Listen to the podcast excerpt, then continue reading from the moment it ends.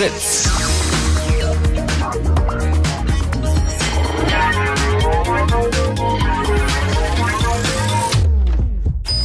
Blue Moon. Die zwei Sprechstunden.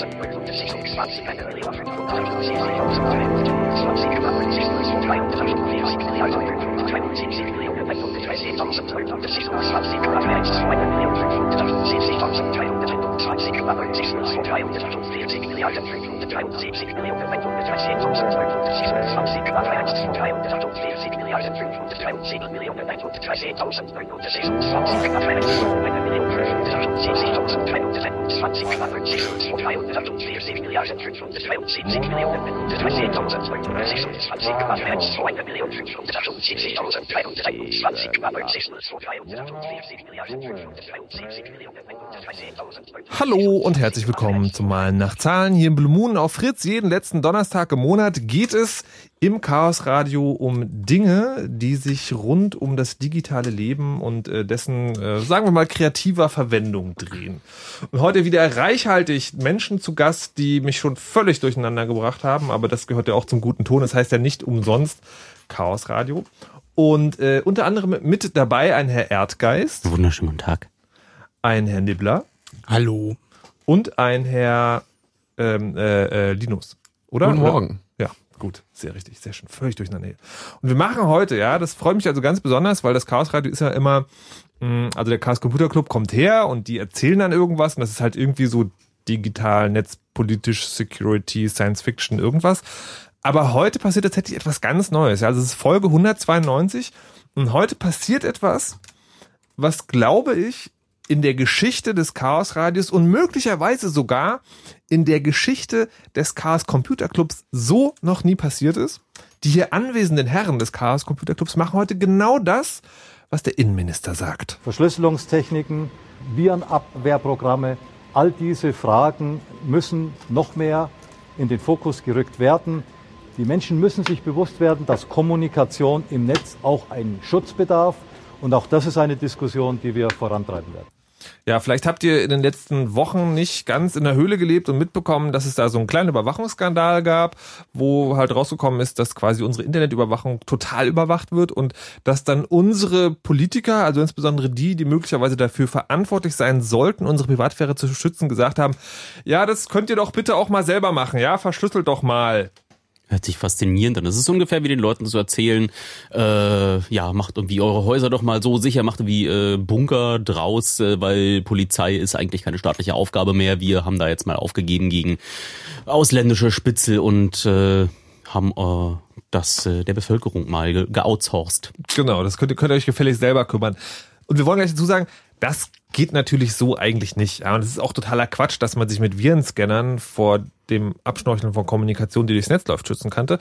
Aber wir wollen trotzdem heute, weil es ja im Zuge dieses ganzen Überwachungsskandals auch zu sogenannten Crypto-Partys gekommen ist, heute mal hier im Chaos Radio zwei Stunden lang damit beschäftigen, wie man eigentlich Verschlüsselung verstehen und auch für Anfänger anwenden kann. Das heißt, heute ist wichtiger als sonst, falls irgendwo an einem Punkt ein, ein, ein Verständnisproblem auftretet, auftritt und ihr denkt, ja, also eigentlich hätte ich das jetzt noch verstehen können, wenn ihr es nur ein bisschen besser erklärt hätte, dann könnt ihr gerne anrufen 0331 70 97 110. Ansonsten äh, haben die drei Herren sich hier tatsächlich so eine Art Plan ausgedacht für die Sendung. Auch das eine absolute Neuigkeit hier Du im solltest das Chaos nicht Radio. verraten. Setz uns nicht unter Druck. Oh, ah, okay, Entschuldigung.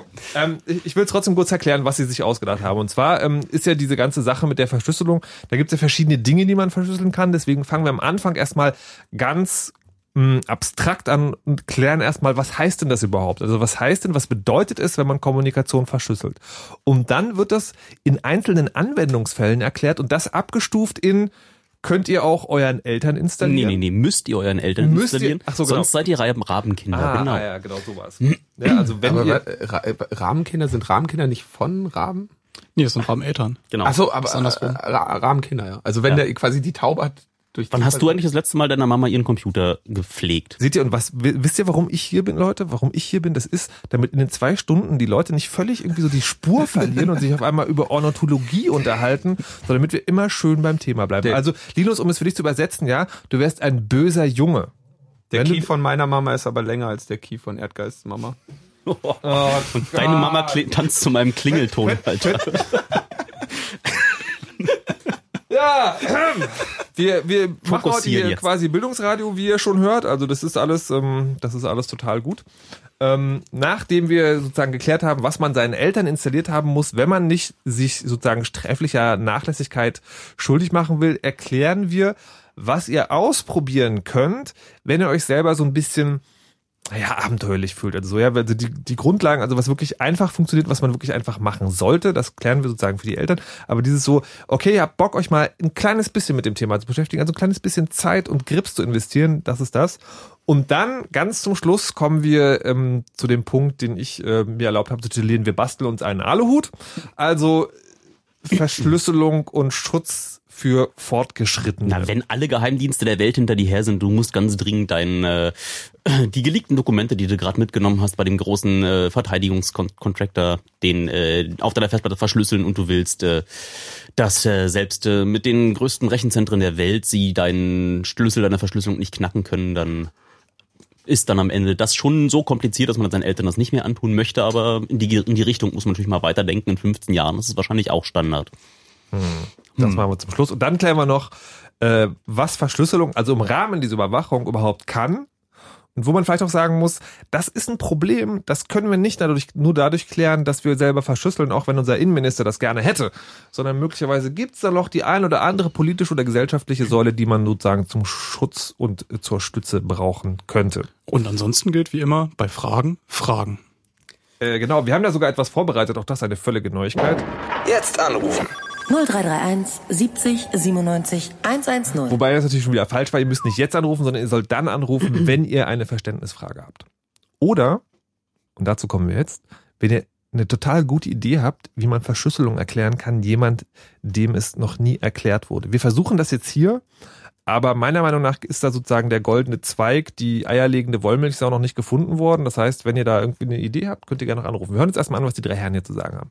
So, die Herren äh, Linus Nibbler Erdgeist, was zur Hölle ist denn eigentlich Verschlüsselung und warum hilft es uns gegen so eine Sachen wie Prism, Tempora, X-Key Scored und was es sonst noch an schönen Überwachungsprogrammen gibt? Hm. Also Verschlüsselung ist erstmal ähm, ein ziemlich großer Begriff, der für diverse Dinge benutzt wird, die eigentlich äh, erstmal wenig miteinander zu tun haben. Aber grundsätzlich geht es bei der Verschlüsselung darum, irgendwelche nicht realen Dinge, also Daten, vor dem unbefugten Zugriff anderer zu entziehen. Und da gibt es mehrere Möglichkeiten, die diese Nachrichten zum Beispiel, während sie in einem Brief von mir an dich drinstehen, äh, so zu modifizieren, dass es äh, für irgendjemanden, der unseren Schlüssel nicht kennt, unmöglich ist, äh, den Inhalt der Nachricht in Erfahrung zu bringen. Das ist grob Verschlüsselung. Es gibt aber in diesem ganzen Themenbereich der Kryptographie noch andere Werkzeuge, weil man ja nicht nur ein Interesse daran hat, dass die Nachricht unterwegs nicht mitgelesen werden kann, sondern man hat auch ein Interesse daran, dass die Nachricht unterwegs nicht von jemandem Bösen modifiziert werden kann.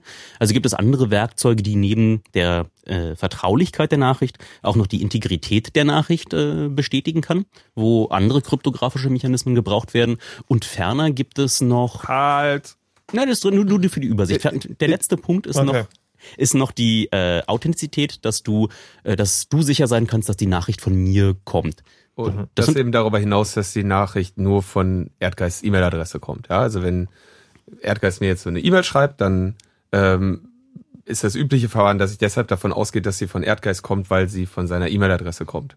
Das ist aber, Aber- genauso sicher, wie als wenn du einen Brief in deinem Briefkasten findest und dort steht der Absender und der Absender ist äh, ja, Erdgeist und deswegen glaubst du, dass die, äh, dieser Brief zwingend von mir sein muss.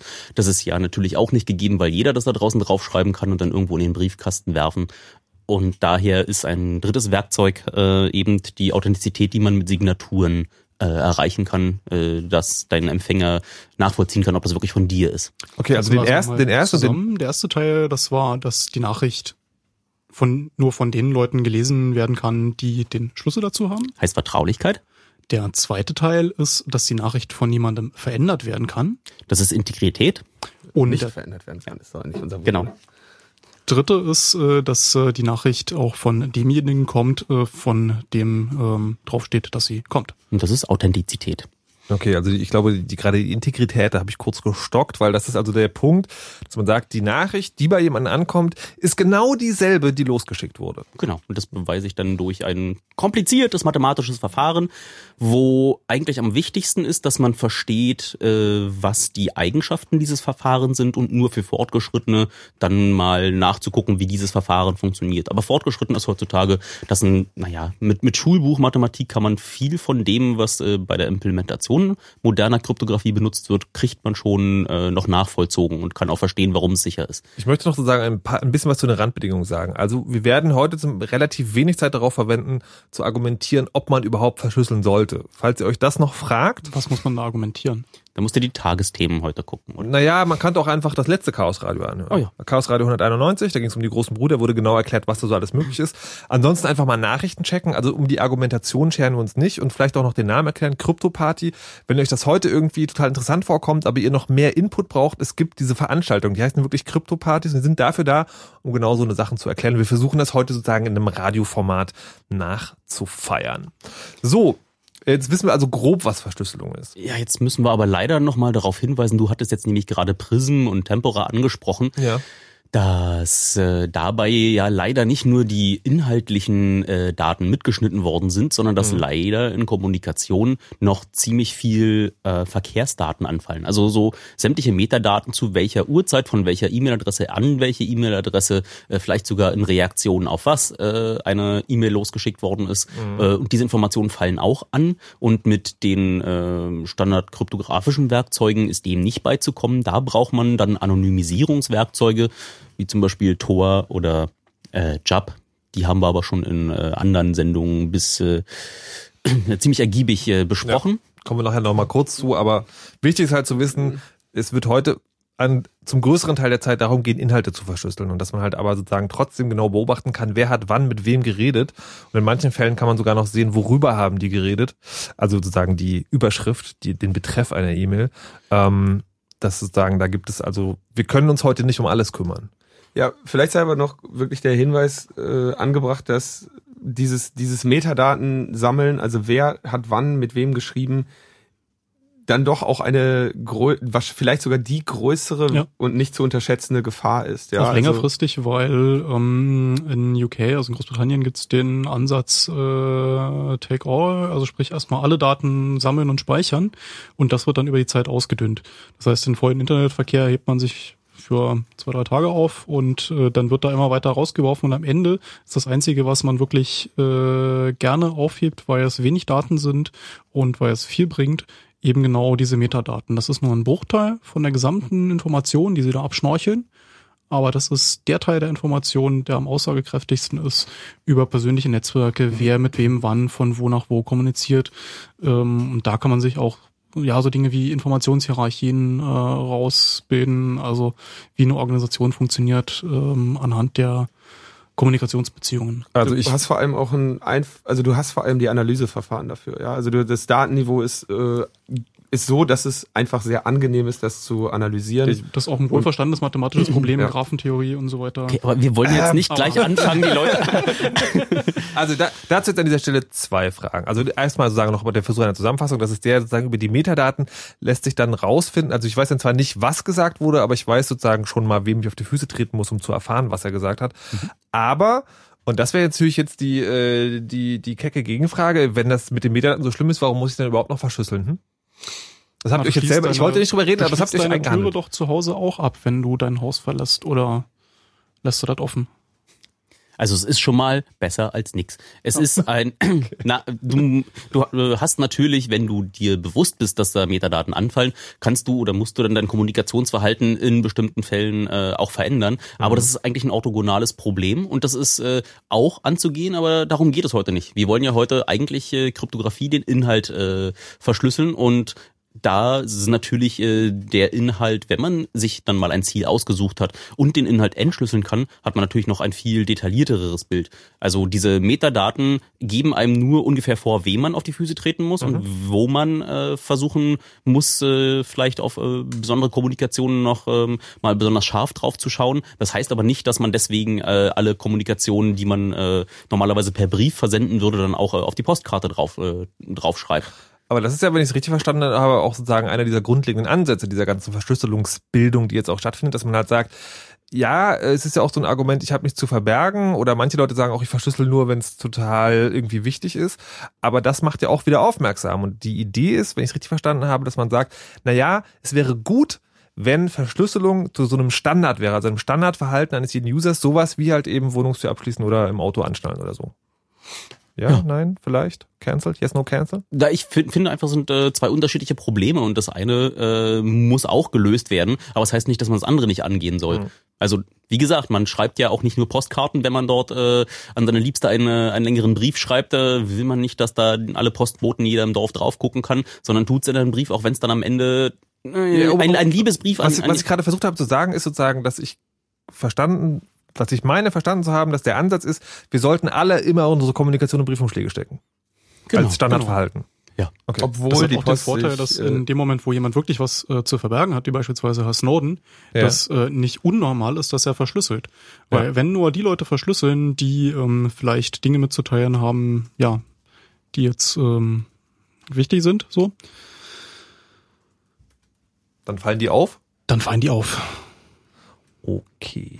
Also erstmal ein Grundrauschen erzeugen, dass äh, du, wenn du verschlüsselst, gehst du einfach im Rauschen der äh, anderen verschlüsselten Kommunikation in der Welt einfach unter.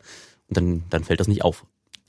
So, das ist jetzt die grundlegende Motivation und die grundlegende Erklärung für Verschlüsselung. Es wird im Folgenden ähm, in der Erklärung wahrscheinlich in einem großen Teil um E-Mail-Verschlüsselung gehen. Und dann fragt ihr euch vielleicht, äh, E-Mail benutzt doch eh keiner mehr, völlig alt, ne, ne, ne.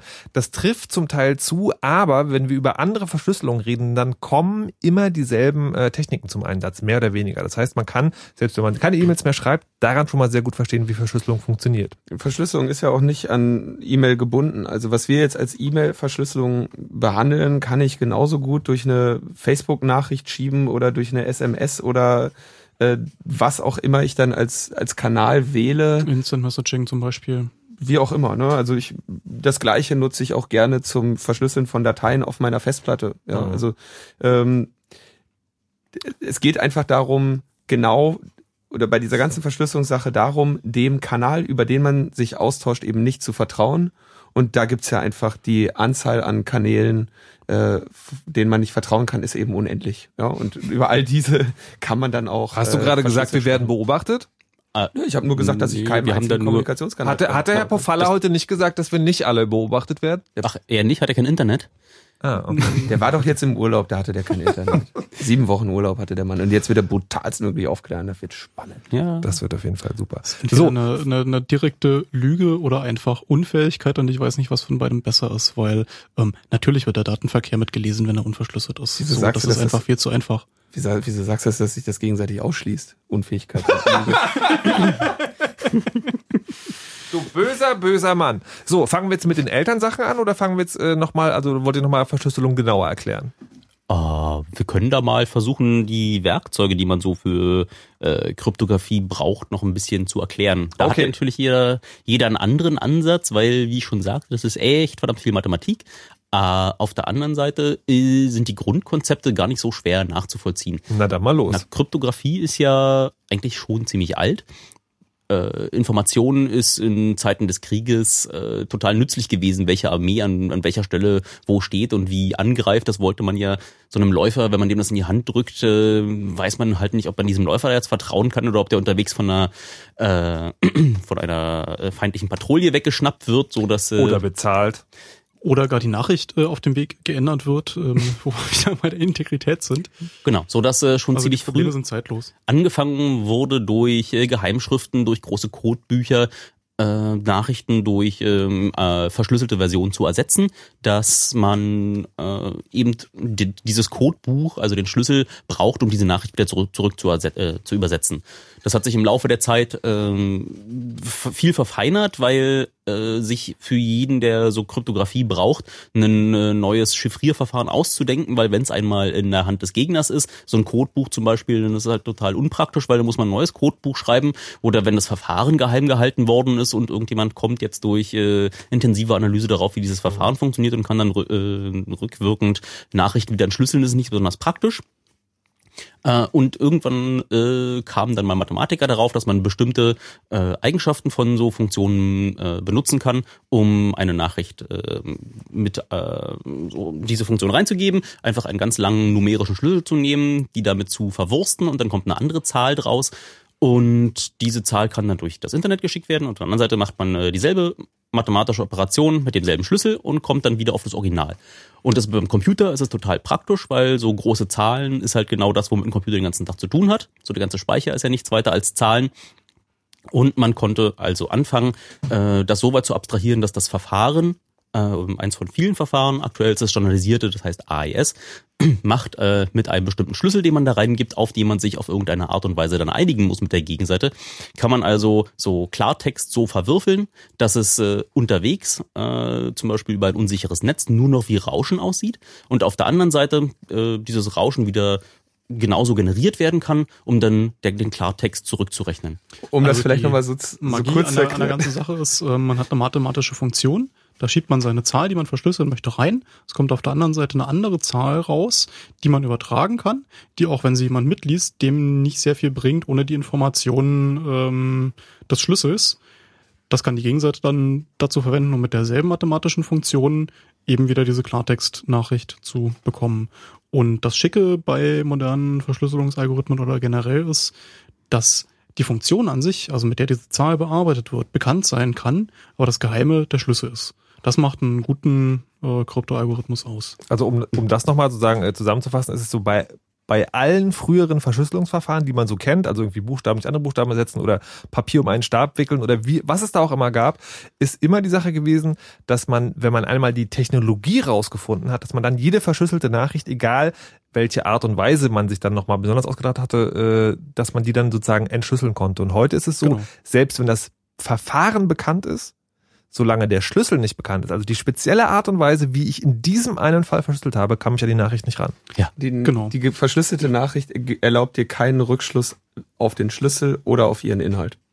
Genau. Und Und deswegen dadurch, kannst du das Verfahren ruhig, also du kannst ruhig wissen, nach welchem Verfahren Schlüssel und Inhalt verwurstet wurden. Und Dadurch, dass das Verfahren bekannt ist, ähm, weiß man auch, unter welchen Annahmen das Verfahren funktioniert. Ja. Ähm, eins, das ähm, bei verschlüsselten E-Mails zum Beispiel verwendet wird, basiert darauf, dass man keine großen Zahlen faktorisieren kann. Also wenn ich irgendwie Zahl 6 habe, dann weiß ich, das ist 2 mal 3.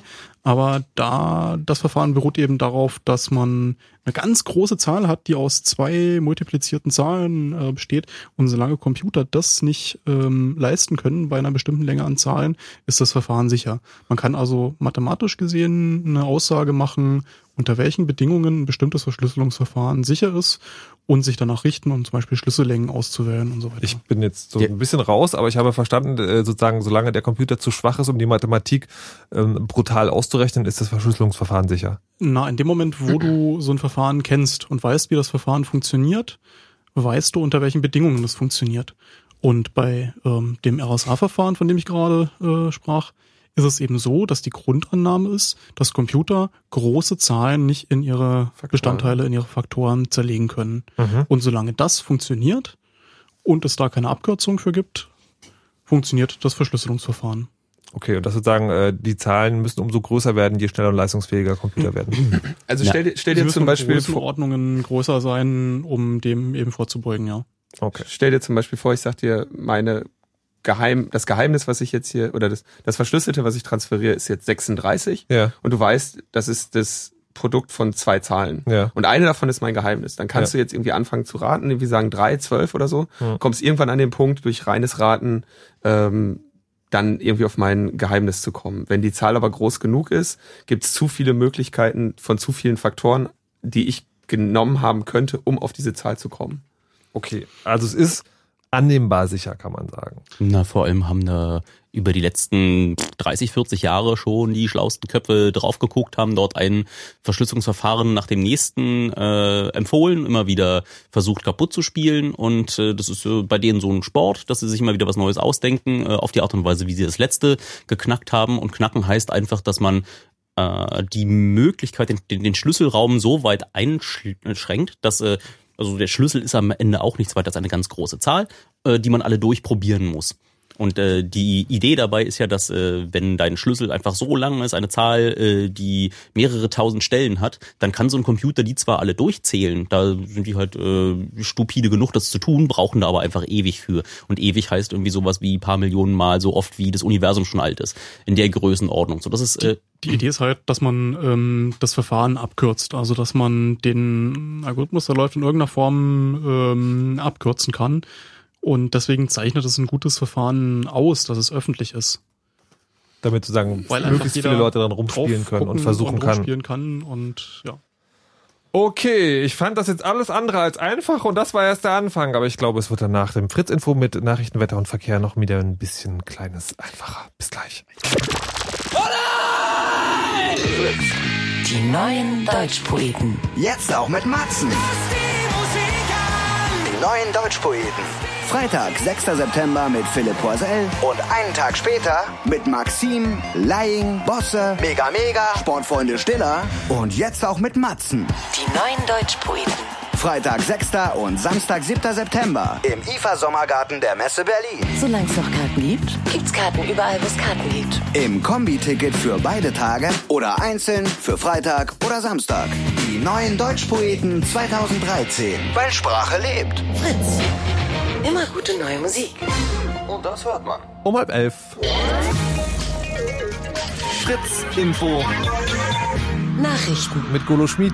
Auch nach der heutigen Sitzung des Parlamentarischen Kontrollgremiums sieht die Opposition in der Ausspähaffäre weiter Aufklärungsbedarf. Nach der dreistündigen Sitzung sagte der Ausschussvorsitzende und SPD-Politiker Oppermann, es sei immer noch nicht klar, wann und was die Bundesregierung über die Überwachungssanktionen, Überwachungsaktion des US-Geheimdienstes NSA gewusst habe.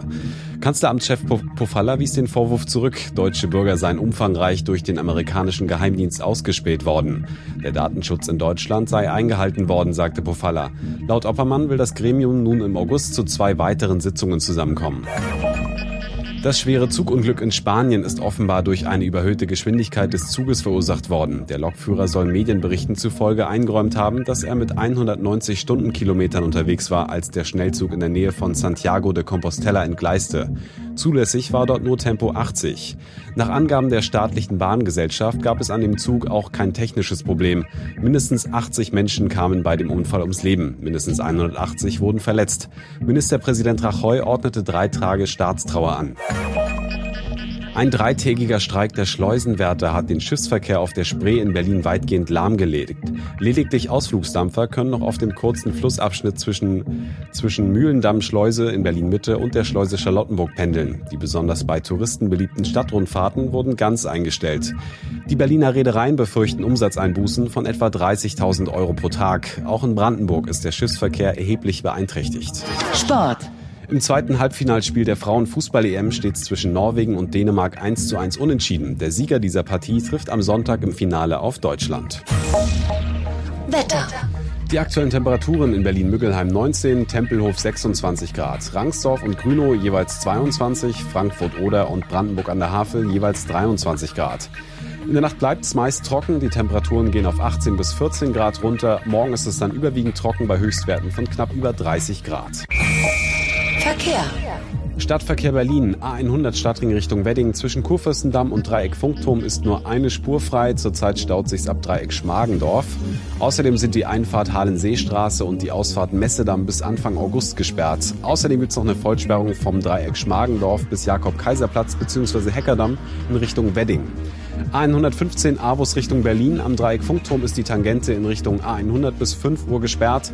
Und zum Verkehr in Brandenburg A10 südlicher Berliner Ring zwischen Genshagen und Rangsdorf blockiert ein kaputtes Auto die rechte Spur in Richtung Schönefelder Kreuz. Und A113 Zubringer Schönefeld zwischen Dreieck Waltersdorf und Schönefelder Kreuz sind in beiden Richtungen Tiere auf der Straße.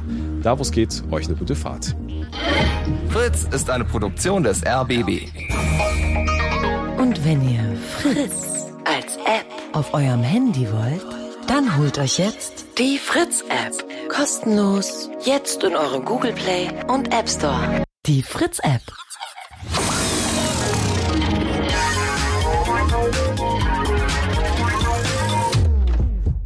Fritz. Blue Moon. Die zwei Sprechstunden. Heute mit dem Chaos Computer Club im Chaos Radio im Blue Moon und obwohl wir gerade in den Nachrichten gehört haben, dass der Herr Pofalla gesagt hat, also es hätte ja gar keine massenhafte Überwachung stattgefunden, ähm, wollen wir uns trotzdem mal mit Verschlüsselung beschäftigen, weil ich glaube, die anwesenden Herren Erdgeist, Nibbler und Linus glauben das nicht so richtig. Oder So. habe ich das falsch verstanden? Ja, ich weiß nicht, der Profalla ist ja auch als brutalst möglicher Aufklärer auch schon. Faller. Nee, ich glaube, der heißt Profalla, oder? Nee, Pofalla. Echt? Ich dachte, das ist ein Scherz. Nein, es ist wahr. So, ähm, wir haben wir haben in der ersten halben, also äh, Das war jetzt sehr meta alles, ne? Wir wollten ja, erstmal, nee, warte, warte, lass mich, lass mich mal kurz zusammenfassen. Also lass mich mal versuchen zusammenzufassen, dass wir in der ersten halben Stunde gesagt haben, wir wollen heute mal ganz einfach Verschlüsselung erklären, um dann mit abstrakten Konzepten um uns zu werfen. Wir halten erstmal fest, Verschlüsselungssoftware, Verschlüsselungsmechanismen in der heutigen Zeit ist komplizierte Mathematik, die sicher ist, solange man dafür sorgt, dass der eigene Schlüssel, also das, was man verwendet, man kann sich als so eine Art überlanges Passwort vorstellen, äh, immer geheim bleibt. Aber die Mechanik generell ist erstmal unangreifbar. Das Angebot ist heute, wenn wir das erklären, dann könnt ihr gerne anrufen unter 0331 70 97 110. Entweder wenn ihr eine bessere Erklärung habt, die noch verständlicher ist, oder wenn ihr was nicht verstanden habt und nochmal genau erklären wollt. So, und das muss ich mir jetzt gleich antun und euch auch. Thomas hat nämlich angerufen. Thomas ist 22, kommt aus Braunschweig. Hallo Thomas. Guten Abend. Und er hat eine Frage zur DE-Mail, wenn ich es richtig lese. Äh, genau. Schön. Wa- Was hast du denn für eine Frage? ähm, es ist, ist ja schon mal thematisiert worden hier, dass dieses ähm, e ähm, die E-Mail-Gesetz, habt ihr es genannt, ähm, ja dazu dient auch, dass man bestimmte Dienstleister zu zwingen möchte, sie zu nutzen. Was habe ich denn als ähm, Bürger für Rechte, meinem Anwalt zu sagen, dass er das nicht benutzen darf, beziehungsweise ähm, dass ich der Behörde sage, ich kommuniziere mit euch nur über ähm, eben Verschlüsselung. Thomas, Hol dir gar, erst gar keinen E-Mail-Account, ganz Okay. einfach. also das, das, das Problem ist sozusagen, die Frage, die du gerade stellst, ist eine verwaltungsjuristische Frage. Und wir würden uns heute lieber mit den technischen Hintergründen beschäftigen. Äh, Ist aber schon eine wichtige Frage. Also ähm, kann an der Stelle nur wieder sagen, sich die E-Mail freiwillig Warte, halt. einzutreten. Thomas, hast du das Radio noch an? Ja. Äh, nein, gar nicht. Das ist sehr seltsam. Wir hören uns selber. Handy vielleicht zu laut oder so. Ja. Ja. Na gut. Also sich die E-Mail einzutreten, sich da irgendwie einen Account zu holen und äh, über die E-Mail erreichbar zu sein, ist eine verdammt schlechte Idee. Ja. Aber eigentlich äh, können wir da schon mal ganz praktisch äh, drüber reden, warum die E-Mail eine schlechte Idee ist, weil wir haben ja eben in der Kryptographie gesagt, wir müssen irgendwie so einen Schlüssel auf beiden Seiten äh, verteilen, damit äh, jemand verschlüsseln und auf der anderen Seite entschlüsseln kann. Und das ist eins der großen Pferdefüße der Kryptographie, ist, wie man diesen Schlüssel da jetzt äh, verteilt, wie man dafür sorgt, dass du wirklich denselben Schlüssel hast wie ich. Und bei der D-E-Mail ist es so, dass der Starter einfach äh, entscheidet, dass äh, Der Dass macht man das einem- nicht braucht. Der macht So, einem das einfach erledigt. so, da braucht man sich nicht um Schlüssel kümmern, sondern der Anbieter verschlüsselt für einen selber. Damit hast du aber das Problem, dass du keine Ende-zu-Ende-Verschlüsselung äh, bei D-E-Mail hast, weil äh, du zur D-E-Mail hin verschlüsselst, die entschlüsselst wieder und verschlüsselst dann neu für den Empfänger. Somit äh, ist die gesamte äh, Vertraulichkeit der Nachricht einfach nur gegeben auf dem Weg bis zu demjenigen, der es entschlüsselt. Ja. Und äh, auf der anderen Seite äh, wird äh, das wieder neu verschlüsselt. Deswegen äh, ist genau die E-Mail die äh, falsche Richtung, die wir ja nicht propagieren wollen, weil wir Ende-zu-Ende-Verschlüsselung äh, Also der Punkt ist Nachricht versorgt. Vielleicht. Der Punkt bei der E-Mail ist, dass sie Verschlüsselung machen, wo sie unsinnig ist. Ja, ich kann viel verschlüsseln, aber das Entscheidende ist, zwischen welchen beiden Instanzen ich verschlüssel. Und die E-Mail verschlüsselt irgendwie 20 Mal zwischen 20 verschiedenen Punkten, während die Nachricht übertragen wird. Aber ähm, jeder einzelne Punkt kann die Nachricht wiederum mitlesen und dadurch wird es eigentlich auch wieder uninteressant, überhaupt diese Verschlüsselung einmal gemacht zu haben. Ja? also man könnte es auch so erklären, dass das, was äh, euch der Chaos Computer Reporter hier vorstellen will, ist, die Nachricht wird beim Sender, also bei euch, verschlüsselt, dann beim Empfänger, also bei uns möglicherweise, entschlüsselt und nicht zwischendurch. Und die E-Mail macht genau das. Zwischendurch wird die Nachricht entschlüsselt und zwar zufälligerweise an genau der Stelle, wo sie auch diese ganzen Überwachungssachen abgreifen. Ja. Also so NSA, Das so Tempora und so weiter so Das ist kein Zufall ein- übrigens. ein- Ach, es ist kein Zufall. Nein, Nein. das Doch. ist also naja, also so, Das- aber Thomas, Das ist ungefähr so, als würde die Post, wenn man einen Brief in den Briefkasten wirft, äh, kommt der Postbote, der den Briefkasten leert, guckt sich den Brief an, macht den erstmal auf, tütet den in einen neuen Brief ein und reicht den weiter. Dann wird er beim Verteiler nochmal aufgemacht, wird reingeguckt, ja, ist auch nur ein Brief, wieder zugemacht und weitergeschickt und ja. Aber der Brief war ja die halt ganze. Zeit im Umschlag. Also Ja, nur halt immer, mal kurz immer nicht. in irgendeinem Umschlag. ja. Genau, so. Thomas, hat das deine Frage beantwortet? Genau, und dann wollte ich noch fragen, äh, mit dem, dass bei Microsoft und Outlook ja dieser ähm, Backdoor drin ist. Erwähnt ihr das noch oder ähm, ist das heute Abend nicht gedacht? Mit der Backdoor vor der Verschlüsselung im Microsoft Outlook. Kommen wir, glaube ich, am Ja, Ende nochmal zu. Okay, dann danke ich. Alles klar, Thomas, Schönen vielen Dank. Bis dann. Tschüss. So. Ey, nicht auflegen, bevor wir auflegen. Das ist unhöflich und klingt im Radio doof.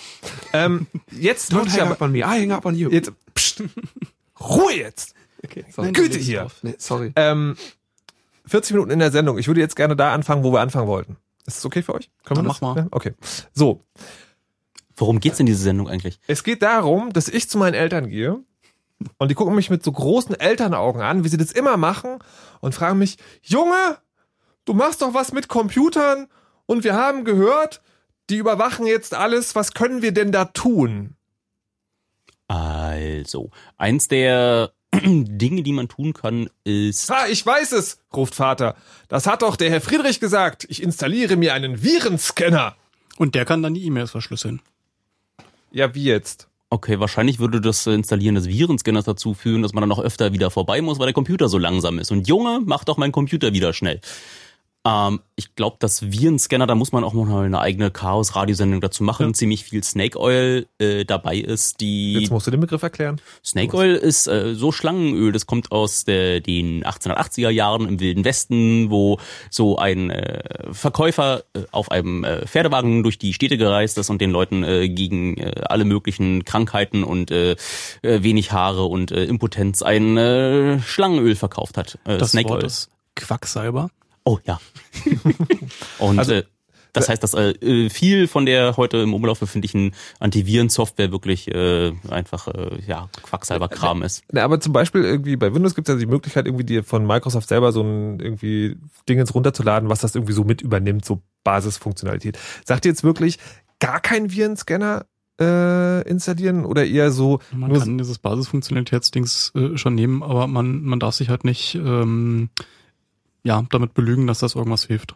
Okay. Also, also am Ende des Tages ist das ähm, äh, es kostet, kostet dich viel Rechenzeit, es macht deinen Rechner total langsam und äh, gibt am okay. Ende äh, einfach nur Geld in die Taschen von Firmen, die eigentlich, äh, ja, eigentlich sollte das Geld aus der Tasche von Microsoft kommen. Die sollten dort einfach ihr Betriebssystem sicher machen und sie sollten dafür sorgen, dass äh, äh, du da keine Software auf deinem Rechner laufen hast, von der du das nicht möchtest. Aber ich glaube, das äh, führt hier an der Stelle auch Okay, also über Virenscanner können wir mal reden, aber ich, ich nehme dem so grob so, also wenn der Virenscanner gar keine Probleme macht, kann man ihn auch da lassen.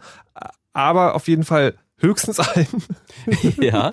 Und vielleicht auch nicht mal den. Gut. Aber, aber, aber das Profiler, das, nein, das okay, ist egal. Also, dass es erwähnt wird, äh, hat überhaupt nichts mit äh, Prism Tempora oder das, dem aktuellen Abhörskandal äh, zu tun. Darf, darf ich sagen, das zeigt einfach, wie kompetent der Herr Pofallo ist? Hm. Hm.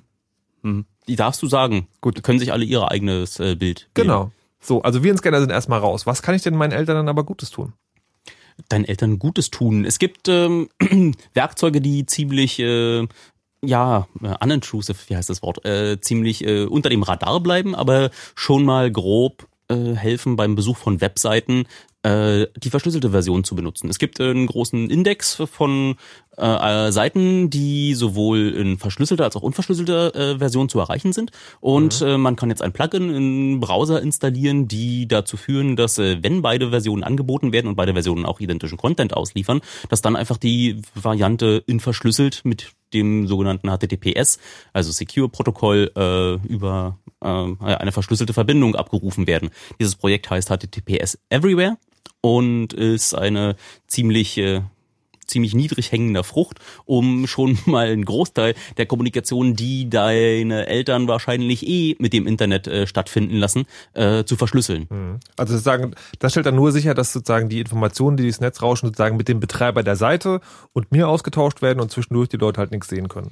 Das ist grob die Idee. Und wenn du die Idee zu Ende denkst, findet ein Großteil der Kommunikation des äh, Computers mit dem Internet eh über dieses äh, HTTP-Protokoll statt. Mhm. Viele, viele ähm, Dienste sind sowieso im Browser, äh, seien es irgendwelche komischen Webmailer, äh, seien es äh, Zeitungsangebote, sind es äh, äh, wie Google Docs. Und wenn du dann da immer auf die äh, verschlüsselte Version äh, geschubst wirst, dann äh, kannst du am Ende gar nicht anders als äh, zu verschlüsseln und äh, hast damit einfach das äh, Grundrauschen schon erhöht und natürlich äh, ist ja die Kommunikation mit dem äh, Diensteanbieter in dieser schönen Cloud äh, da gehen ja auch keine unwichtigen Daten drüber. Also mhm. auf der einen Seite hörst du das Rauschen, auf der anderen Seite schützt du dann auch wirklich die Inhalte, die da ausgetauscht werden. Und äh, das ist das funktioniert aber tatsächlich auch so gut, dass ähm, also weil manchmal wenn man so Plug Zusatzplugins äh, installiert, also ich kenne das zum Beispiel irgendwie, äh, so es gibt Dinge, die so Flash unterbinden und das funktioniert immer, aber bei Eltern ist es dann komisch, wenn eine Webseite dann nicht mehr so funktioniert, weil irgendwie so ganz vergraben irgendwie so ein Flash-Element drin ist, was eine wichtige Funktionalität der Seite, man sieht es aber dann nicht mehr.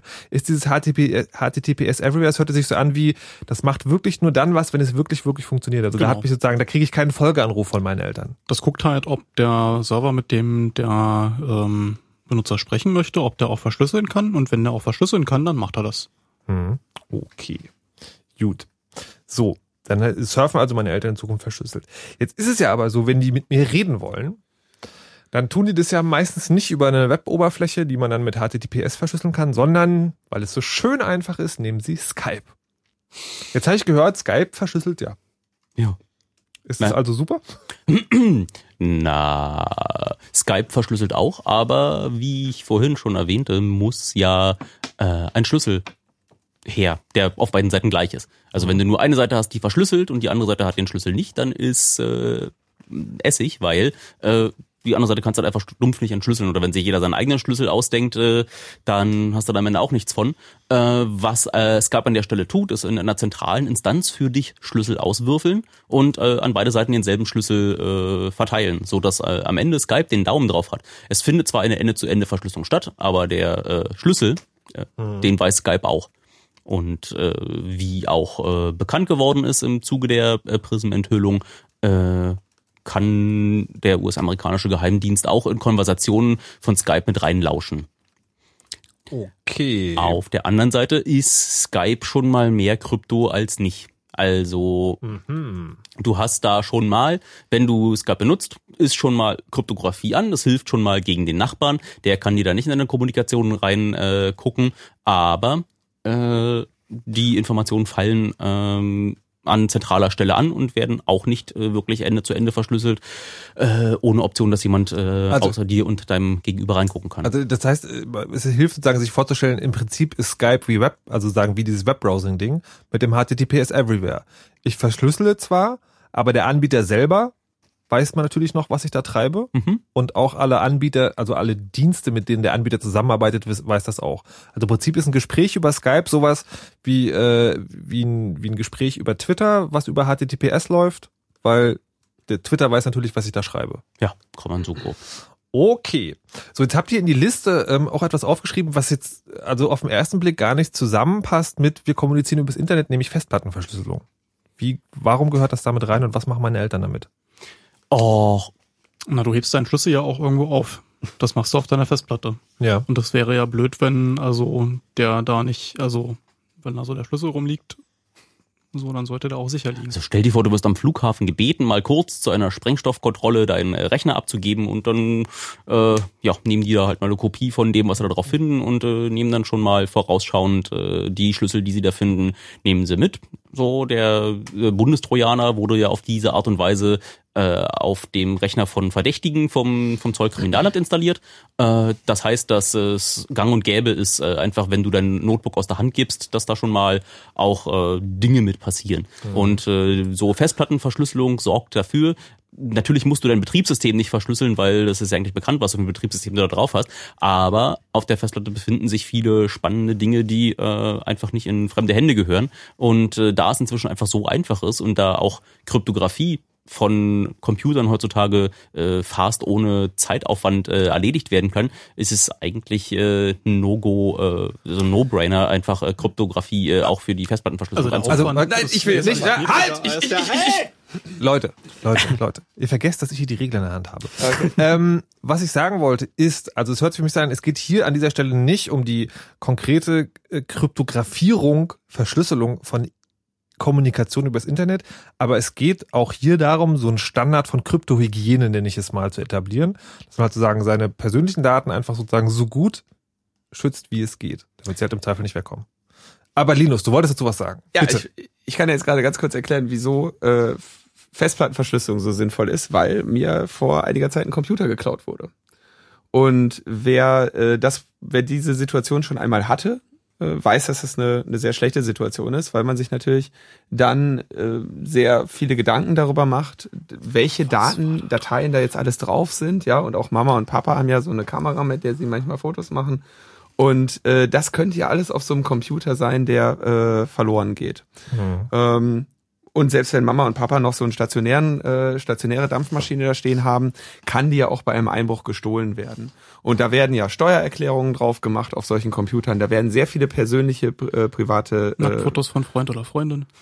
Kann man auch auf Computern speichern, habe ich gehört. Und Deine Passwörter für die Webservices, genau. über die du kommunizierst. Und das war zum Beispiel dann bei meinem Computer der Fall. Da waren dann halt so um die 500 äh, Zugangspasswörter irgendwie zu, zu drauf. Und ähm, ich war dann in der glücklichen Position, dass dieser Computer äh, einerseits die Festplatte voll verschlüsselt hatte, sowie meine persönlichen Daten dann innerhalb dessen noch einmal verschlüsselt hatte, so dass ich sehr beruhigt davon ausgehen konnte, dass wenn jetzt der Dieb meines Rechners ähm, nicht ein Geheimdienst ist, der über Fähigkeiten verfügt, von denen ich nicht ausgehe, dass er sie hat, mhm ähm, meine, mein Computer da jetzt ähm, einen angenehmen, praktischen Türkeil für diese Person bietet. Naja, oder er, Aber- könnte, er könnte ihn schon noch platt machen und neu aufsetzen. Nee, auch das nicht, weil ich äh, meinen Computer so eingerichtet habe, dass er nur von dieser einen Festplatte äh, oder dieser einen SSD bootet und die ist äh, in den Computer reingelötet, weil ich einen Apple habe.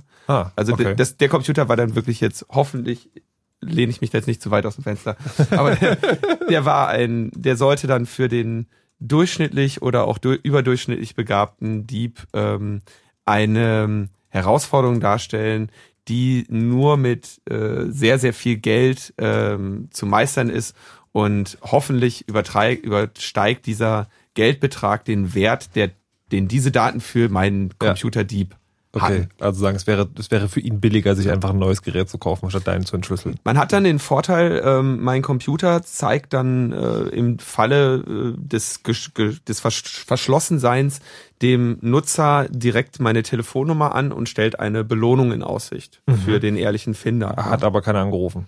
Nee, es war ja ein unehrlicher Finder. Ich meine, es war jemand, Naja, der er hätte- scheinbar einsteht im Computer. Er, er hätte ja scheinehrlich sein können. Ja, aber äh, man hätte also, man, ich sehe das so einmal im Jahr, sehe ich an irgendeiner S-Bahn-Haltestelle dann so diese Dinger, Hilfe, mein Computer wurde geklaut, da sind äh, zwei Jahre Doktorarbeit drauf. Ne? Okay, das ist jetzt die Backup-Problematik. Das ist doch, ja. Das aber ist aber eine wichtige Problematik, die da plötzlich auftaucht. Wenn du nämlich anfängst, mathematisch sicher deine Daten auf dem, auf deiner Festplatte so zu verschlüsseln, dass da niemand mehr rankommt, der das Passwort nicht hat, dann vergiss besser das Passwort nicht oder habe noch irgendwo ein, oder habe noch irgendwo ein Backup, weil sonst kommt der Folgeanruf von den Eltern, äh, wenn, den man ja vermeiden wollte. Äh, Junge, ich komme da gerade an meine Daten nicht ran. Und das ist natürlich dann auch unangenehm. ja, aber Moment Wir mal, haben den gelben Zettel am Bildschirm, wo dieses Passwort drauf stand, verloren. Ähm, das ist übrigens auch noch eine Elternfrage, die müssen wir auch noch beantworten. Ähm, aber jetzt bevor dieses, bevor das überhaupt passieren kann, also dass die Eltern das nicht gebackupt haben, weil wie ist denn dann die Verschlüsselung überhaupt eingerichtet auf ihren Systemen? What? Ah, äh, ja, äh, ich rede die ganze Zeit von Festplattenverschlüsselung. Ja. Wie macht man es denn jetzt? da Bitte. kommt ja immer drauf an, welchen Computer du hast, ne? Windows. Okay, da gibt's äh, TrueCrypt. Ja, das würden wir empfehlen, aber es gibt ja inzwischen schon von äh, Microsoft selber mit ausgeliefert, ab einer bestimmten äh, Tiefe deiner Tasche, wo du bereit bist, Geld auszugeben, ist da BitLocker mit äh, installiert. Und BitLocker ist einfach äh, ins Betriebssystem integrierte Festplattenvollverschlüsselung, setzt man Häkchen, fängt er im Hintergrund an zu verschlüsseln, alles Knorke. Blöderweise musst du dafür äh, mindestens die, ich will jetzt nicht lügen, Windows 7 Ultima Edition, ist ja sehr verwirrend, aber wenn du da BitLocker dabei hast, dann ist es einfach so in diesem äh, Systemsteuerungs äh, äh, Sicherheits äh, Dingsbums klickst du da einfach Festplattenkrypto an äh, und dann fängt er an loszurattern und da gibt's dann eigentlich äh, wenig Ausreden, warum man das nicht tun sollte. Ja, ist auf jeden Fall hinterher sicherer als vorher. Ob das jetzt wirklich hundertprozentig ist halt das Problem bei ähm, Software, in die man nicht reinschauen kann. Aber es ist schon mal besser als unverschlüsselt. Gibt, also gibt's, gibt's sozusagen, gibt's Untersuchungen über BitLocker, wie, ja, wie sicher das dann macht? Also sagen, also ich weiß nicht genau, was du mit deinem Computer angestellt hast, Linus, aber sagen, ist das auch sowas, wenn man so eine BitLocker-Festplatte hat und man wirft den Computer weg oder er wird geklaut, ist das dann auch sicher? Oder ist es eher so ein, Äh, also ich habe die, ich habe einen Mac, ich habe die normale Mac Full Disk Encryption. ja, dazu kommen wir gleich. Ich genutzt, erst, erst, Meine, ich habe dem, es gab da mal eine Analyse, die dieses Verfahren sich angeschaut hat, wo dann also geprüft wurde, was machen die da und so, äh, wie erstellen die die Keys äh, für diese äh, Vollverschlüsselung. Und das kam erstmal so zu dem Ergebnis, dass das einen ganz soliden Eindruck macht, was sie machen, aber äh, was der, was so als Achillesferse gesehen wurde, war, wie dieses Betriebssystem sich quasi den langen geheimen Kryptoschlüssel errechnet. Und dafür brauche ich ja möglichst viel Zufall, damit der Angreifer nicht ähm, erraten kann, welchen Schlüssel dieses Betriebssystem eventuell gebaut Ja. hat. Und wir reden da, wie gesagt, immer so von Potenzen, ja, wenn ich da ja, aber den Lösungs und ich vertraue der Mac-Verschlüsselung so nicht 100%, deswegen habe ich ja die äh, privaten Dateien dann darin noch einmal mit einem eigenen Verfahren nochmal nee, aber verschlüsselt. ich wollte ja eigentlich erstmal BitLocker wissen. Achso, BitLocker. Ja, dann Ja, das fragte ich doch. Ja, aber dann, warum fragst du mich denn? Das Problem ist, dass man es bei BitLocker halt tatsächlich nicht sagen kann, weil Microsoft da nicht mit ähm, dem Quellcode rausrückt. Wenn man da sicherer gehen möchte, kann man TrueCrypt nehmen. Ich habe gerade gelesen, das kann das tatsächlich auch, also ein bestehendes System verschlüsseln. Ja.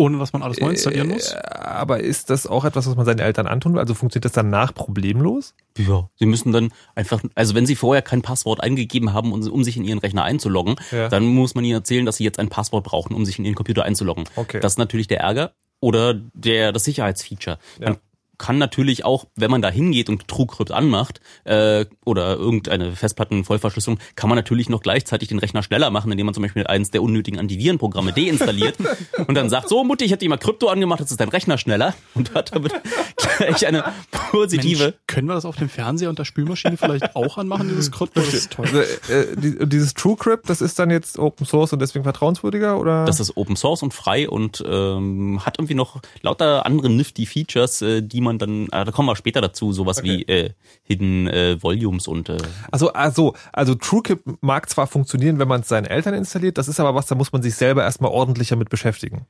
TrueCrypt Ja, muss man sich nicht, nö, das ist also eigentlich auch das Click ist- and Go. Das ist, äh, Aber es schon- ist einmal zusätzlich, also man nicht nur Betriebssystem installieren, sondern noch eine Zusatzsoftware. das ist nochmal eine Software. Okay. Das ist nicht nur Häkchen dran machen, sondern Software installieren, Häkchen dran machen. Also kann man sich jetzt drüber streiten, wie viel mehr Aufwand das wirklich ist. Ja, wir, das ist ja, wir sind ja noch bei der einfachen Schwierigkeitsstufe, nicht wahr? Deswegen schieben wir das mal in die nächste. Und es gibt ja noch äh, dann die beiden anderen großen Betriebssysteme. Was ist denn bei OS 10 Apple? Das hast Linus, du hast jetzt also was, was kann das? Wie macht das? Ist bei, das OS, gut? bei OS X ist es auch eingebaut. Man ähm, kann das in den Systemeinstellungen, ich glaube ab äh, Lion oder so war es dann dabei, äh, wirklich ein Häkchen setzen. Ähm, das läuft ähm, nahtlos. Man muss nur aufpassen. Apple ist so. Wir haben ja schon das Problem angesprochen, wenn man dann diesen Schlüssel wirklich mal vergessen sollte, ähm, dann kommt man wirklich nicht mehr an die Daten ran. Und da Apple dieses, diesen, dieses Problem mit seinen Nutzern nicht haben möchte, bietet Apple an, hey, wir haben gerade so jetzt deine Festplatte verschlüsselt und wenn du jetzt dieses Passwort vergisst oder den Schlüssel, dann äh, kannst du die nicht mehr entschlüsseln. Deswegen bieten wir dir an, schick uns doch diesen Schlüssel. Nee, den Master Key. Aber ja, Den- wir, wir den- heben genau. den für dich auf. Wir heben den für dich sicher auf und dann kannst du, wenn du drei äh, persönliche Fragen beantwortest oder so, Oder Äh, nee, nee, nee, nicht wenn du drei persönliche Fragen beantwortest. Oder jemand wenn anders. jemand drei persönliche Fragen beantworten be kann. bekommt er den und wenn äh, die NSA uns eine persönliche Frage stellt, äh, bekommen sie die wahrscheinlich auch. Also Aber ich finde das nur konsequent, weil wenn du eh deine Daten auf deinem Mac äh, alle in deine iCloud hochlädst, dann äh, sind die Daten da ja eh schon mal redundant äh, vorgehalten. Dann kann man Apple auch noch den äh, Schlüssel für seine Festplatte hochschicken. womit wir, womit wir eben Aber eigentlich wollten wir ja hier gar nicht, äh, wir wollten einfach nur mal sagen, wo ist das Häkchen, wo kann man schon mal mehr Sicherheit machen Ja. als vorher. Und das Häkchen ist da einfach auch äh, in der Systemsteuerung, die heißt da irgendwie anders. Äh, System Preference. ich weiß ja nämlich, wie es auf Deutsch heißt. Ach so, ja. egal. Ich, ich frage mich ja bei der ganzen Problematik, wie viele Leute eigentlich äh, inzwischen bei der NSA angerufen haben, weil sie ihr Passwort für irgendwas vergessen haben. das ist halt naheliegend. Okay, ähm, also, äh, also BitLocker kann man anmachen, man kann Filewort heißt das da anmachen Filewort, und ja. dann, äh, dann sagen, sollte man nur darauf achten, dass das Passwort nicht in Apple geschrieben wird, aber dass man sich trotzdem irgendwo aufschreibt. Dann gibt's das dritte System und tatsächlich, das wurde im Chat zur Sendung auch gerade gefragt, äh, manche Eltern haben ja Ubuntu. Wie ist es denn überhaupt bei Linux? Gibt's da sowas auch? Mhm, muss man Natürlich. sich aber vorher ausdenken. Muss man sich vorher ausdenken. Ja, aber inzwischen sind alle Installer, soweit wie ich das gehört habe, äh, sind alle Installer gleich mit einem, Ja, also möchtest du das nicht? Bei Linux alle ist, glaube ich, immer so ein bisschen eine Sache. Also bei den, bei den großen Kinder-Linuxen, äh, diese äh, Ubuntu und äh, wie heißt doch das? Äh, Debian? ja, nee, Debian ist ja nicht gerade für die Eltern. Mint. Ach so. Ja, genau. Äh, da gibt's einfach so Häkchen. Möchtest du denn verschlüsseln? Und dann äh, wirst du da auch nicht weiter mit den Details belästigt, sondern kannst einfach äh, Passwort eingeben und dann ist gut. Aber, jetzt habe ich ja gerade erst die Sendung gehört. Jetzt, also, und dann sagen die Eltern, ja, hier äh, Festplattenverschlüsselung, wir haben das im Radio gehört, diese sympathischen jungen Männer haben gesagt, das geht, mach das bitte. So, dann ist das Linux aber schon installiert. Und äh, dann muss ich also das System nur aufsetzen und da gibt's dann auch so vielleicht eine Zwischenlösung.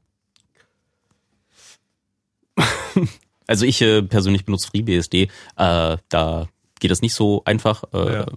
Aber äh, Linux müsste wahrscheinlich mal jemand, der äh, mit Linux regelmäßig spielt, was dazu sagen. Ich kann wenig dazu sagen, weil ich seit seitdem das geht, dass man ähm, seine komplette Festplatte verschlüsselt, das dann auch mache. So, Also bei der Installation aber bei der halt schon. Installation. Okay. Ja, Herr vielleicht- Neumann, Sie vielleicht noch einen Vorschlag? na, also vielleicht kann man ja doch durchaus auch darauf hinweisen, dass Full Disk Encryption natürlich schon so der, der sinnvolle Weg ist. Also hat den Vorteil, dass man dann den Computer auch mal ähm, hibernaten, also einschlafen lassen kann und der den kompletten Arbeitsspeicherinhalt in diese verschlüsselte Partition reindumpt. Das heißt, der Schlüssel, der normalerweise im Arbeitsspeicher steht, wird dann da in den verschlüsselten Teil geschrieben.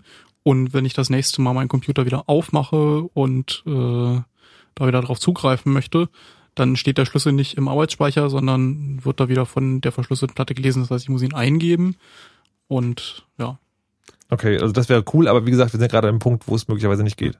Dann würde ich also eine normale ähm, verschlüsseltes Verzeichnislösung empfehlen, irgendwie so EncFS oder eCryptFS ist, glaube ich, auch dann bei jedem Ja. äh, Ubuntu clickable. Was jetzt heißt, das ist sagen, da wird dir, der, da werden die Dateien nochmal extra verschlüsselt oder Da wird ähm, einfach statt der kompletten Festplatte nur ein Ordner, ein Ordner verschlüsselt. Ja. Ah, okay. Und Hat natürlich den Nachteil, dass es unsicherer ist, weil der Schlüssel im Arbeitsspeicher steht und ja. Genau. Aber, aber besser als nix. könnte es aber Besser natürlich dem Ding trotzdem beibringen, dass bevor es schlafen geht, es diesen, äh, diesen Schlüssel wieder vergisst. das ist schwierig. Also, wir sagen, Aber- das ist sozusagen das ist die Zwischenlösung und das nächste Mal, wenn wir das System nur aufsetzen, machen wir den Haken gleich am Anfang an. Okay? Ah. Gut. Wir geben uns also auch heute zufrieden mit besser als nichts hier. Nein, das wollte ich jetzt nicht machen. Das wollte ich eigentlich schon lange wieder rausgenommen haben. Hier. Fritz.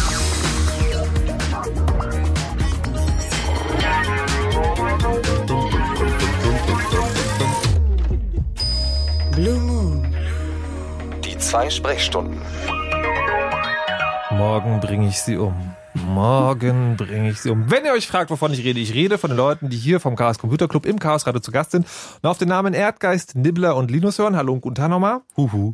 Hallo. Und die heute mal erklären wollen, Ansätze, also wir machen heute hier Krypto-Party, äh, entsprechend geht's hier auch zu, aber es gibt auch etwas Sinnvolles dabei zu lernen, nämlich sozusagen die Anfänge von Verschlüsselung. Wir haben schon grob erklärt, wie Verschlüsselung überhaupt funktioniert und haben jetzt so die ähm, Verschlüsselung, die man seinen Eltern mal installiert, äh, installieren kann. Also Dinge, die das Computerleben sicherer machen, aber die trotzdem, wenn sie erstmal da sind, so einfach zu benutzen sind, dass sie niemanden mehr verwirren.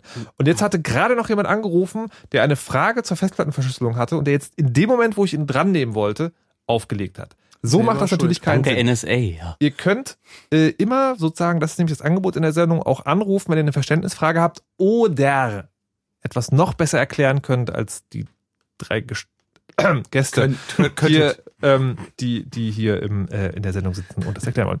So, ähm, mm, mm, mm, ich glaube, wir kriegen den Carlo, der da angerufen hatte, gleich nochmal rein. Und genau, da ist er. Hallo Carlo. Ja, hallo. Du hattest noch eine Frage zur Festplattenverschlüsselung, die wir ja gerade erklärt haben. Genau, aber im, im Webstream wurden schon einige Sachen beantwortet. Aha. Ja, aber ähm, also da, da war jetzt so die Frage BitLocker oder oder TrueCrypt oder ähm, verschlüssel ich jetzt meinen USB-Stick, den ich verlieren kann mit äh, TrueCrypt oder ist das jetzt, sag ich mal, für Freunde, Familie zu kompliziert oder wie bringt man denn das vernünftig bei? Ausprobieren. Also du hörst dich schlau genug an, als, als ob du das einfach mal installieren kannst. Äh, Und wenn es dir zu schwer fällt, dann ist es wahrscheinlich für deine Eltern auch nix. Aber du konntest ja schon so grob das Gefühl dafür entwickeln, äh, wo die Fallstricke sind, die du selber beim Installieren hast. äh, Und danach kannst du es doch empfehlen. Also ich habe da sehr gute Erfahrungen mitgemacht und es ist inzwischen einfach klicken und vergessen. Geht einfach. Okay, gut. Und wie kann man, wie kann man den Leuten das mal beibringen, wenn die, äh, wenn die jetzt ihren neuen USB-Stick kaufen, dass sie den dann auch wirklich verschlüsseln? Also da ist ja auch immer viel Faulheit dabei, ja. Dann musst du halt USB-Sticks kaufen, die gleich Verschlüsselung mit eingebaut haben. Da gibt's ja welche, wo du deinen Fingerabdruck drüber fahren musst und äh, Entschuldigung. Also was der Carlo vielleicht nicht weiß, ist, äh, dass der Chaos Computer Club auch der Club ist, der mal Fingerabdrücke zum Nachbau äh, eine Anleitung dafür gestellt hat. Also die- die Frage nochmal, äh, die dahinter Ja, nee, ist, ich, hab- ist, ich, ich habe die, ich hab Sendung über Fingerabdrücke gehört, ja. Was macht Weiß mit ich, ein? Red ich weiter. Bescheid, Ja. nicht mal, nicht mal die Hörer lassen mich hier noch reden. ähm, Ja. Also die Frage, die sich dahinter versteckt, ist ja sozusagen, dieses, dieses TrueCrypt ist auch anwendbar auf USB-Sticks? Ja. Ja, nein, Ja, vielleicht. Ja, ja. Kann man die dann auch auf Rechnern betreiben, auf denen kein TrueCrypt installiert ist? Du meinst, man kann sie auf Rechnern äh, betreiben, wo noch kein TrueCrypt installiert ist? Kann man sie Ja, auf Rechnern betreiben? Ja, äh, kann man. dann, äh, ja, wenn da mehrere Partitionen drauf sind, dann kann man auch diese äh, USB-Sticks äh, auf na, Partitionen ist ja die Art und Weise, wie man Festplatten in mehrere kleine virtuelle Festplatten unterteilt. Und man muss nicht alle Partitionen auf seinem USB-Stick, wenn man da mehrere Partitionen eingerichtet hat, kann man eine verschlüsseln. Und Das heißt, man kann den USB-Stick aufteilen, dass man einen verschlüsselten Teil hat und einen unverschlüsselten Okay, aber Teil. den unverschlüsselten Teil kommt man nicht ran, wenn der Rechner noch kein TrueCrypt installiert Doch, an hat. den unverschlüsselten Teil kommt man ran, an den verschlüsselten. man macht sich doch, man macht sich doch noch einfacher. Man macht sich doch noch einfacher. Man legt einfach auf den unverschlüsselten Teil dieses USB-Sticks TrueCrypt. TrueCrypt. Und da liegt einfach die Binary drauf, die ich brauche, um das wieder zu entschlüsseln. Äh, präferabel direkt äh, für die gängigen Betriebssysteme kompiliert und alles ist gut. Ja? Oder der Installer, damit man halt auch mal ähm, ja auf seinem Weg äh, über die anderen Computer auch Spuren hinterlässt, ja, und, und den Menschen Gutes tut. Quasi ja, also so eine Art Verschlüsselungsvirus. darauf liegen. Ja? Nö, das ist doch, also, Also pack ich. Darf ich nochmal? ja, ja. So, also nehme ich meinen äh, mein USB-Stick, pack da einen TrueCrypt-Container drauf und äh, tu da einen Mac-Installer drauf und einen Windows-Installer und dann äh, kommt man damit gut recht, zurecht. Genau, und dann, dann tust du da in, in das verschlüsselte, äh, in den verschlüsselten Teil tust du was rein, was deine Eltern unbedingt wollen. Und sagst dann, Ja. klar, ihr müsst euch nur diese Entschlüsselungssoftware installieren. Okay. Bam! Fieser So, Trick. und äh, ich, äh, ich habe die Sendung nicht von ganz Anfang gehört. Äh, ihr habt ein bisschen so über E-Mail-Verschlüsselung geredet. Habt ihr schon über Pretty Good Privacy geredet? PGP? So ein bisschen, aber es kommt eigentlich noch. Ja. Also Ah, so, es kommt noch. so Okay. Theorie Genau. dahinter so ein bisschen, aber so, so richtig kommen wir noch. Gut. Ja, okay, weil das, das habe ich auch nie geschafft, äh, bei irgendwelchen Leuten zu etablieren. Möglicherweise scheitern auch wir heute dran, aber wir werden noch mal einen Versuch starten. Carlo, vielen Dank erstmal und Jo, viel Spaß okay. noch. Und äh, dann haben wir noch den Mo. Hallo Mo. Grüße. Auch noch eine Frage zur Verschlüsselung. Naja, eine Frage und eine Anmerkung. Und zwar habt ihr meiner Meinung nach bis jetzt diesen ganzen Hardware-Spaß vergessen. Und zwar gibt es da von SSDs den schönen ZenForce-Controller, der hat äh, einfach AES eingebaut. Und Hitachi nennt seinen ganzen Spaß BDE, Bulk Disk Encryption. Und bei Western Digital Platten nennen die das Full Disk Encryption. Die sind angeblich auch äh, im Militär von äh, der äh, USA zugelassen mit einer FIPS äh, 140 äh, Mo, Mo, Mo, Mo, Mo. Zertifizierung. Du redest gerade über Sachen, die niemand mehr versteht. Doch, Es, ja, okay. Die niemand mehr versteht, außer die Leute, die im Studio sitzen, die eh schon wissen, wovon du redest. Aber bei denen hat er auch angerufen. Also, oh, Leute, der Punkt Das ist sozusagen, es, es gibt also, es gibt also Festplatten, Frage, die Hardware, die Hardware verschlüsseln. Und Ja. Also das ist sozusagen eine Verschlüsselungsfunktion in der Festplatte eingebaut. Das ist dann nicht eine Software, die auf deinem Computer läuft, läuft sondern die Festplatte verschlüsselt selbst. Und wann fragt ihr mich nach dem Passwort? Ja, irgendwie muss der Schlüssel da auch nochmal wieder hin. Naja, der, der Schlüssel von den Kisten ist in den ersten, ich sag mal jetzt äh, Segmenten oder ersten Clustern der Festplatte mit drinne, der wiederum verschlüsselt ist und dann über dieses IDE äh, Security abgefragt wird über die, äh, Das heißt, ich beim keine Ahnung Einschalten, mehr, beim Man braucht- Einschalten will der Computer von dir ähm, ein Passwort haben und mit Mhm. dem wird der Schlüssel entschlüsselt, mit dem dann die Festplatte verschlüsselt ist. Kann Okay. man nutzen, aber das Problem ist, du kannst es halt nicht überprüfen. Also das kann FIPS-zertifiziert und alles mögliche sein, aber du weißt halt nicht, ob dein Schlüssel, den du da eingibst, also dein Passwort, das einzige Passwort ist, das den Schlüssel verschlüsselt. Das hat man beispielsweise bei ähm, so Netzwerkfestplatten schon des Öfteren gesehen, dass die zwar total coole, funktionierende Krypto machen, aber wenn man dann reinguckt, dann sieht man, hm, da gibt's fünf Speicherplätze für Passwörter und standardmäßig, wenn das Gerät kommt, ist schon einer belegt. Wenn man dann einen hinzufügt, dann sind da noch drei frei. Das heißt, es ist ein Passwort schon ähm, vergeben, was ähm, ja wohl in der Fabrik da reingewandert ist. Falls du deins vergisst, muss natürlich auch jemand, also finde ich schon sehr vorausschauend von der Firma. Also grundsätzlich kann man sowas gerne verwenden, aber man sollte sich nicht drauf verlassen.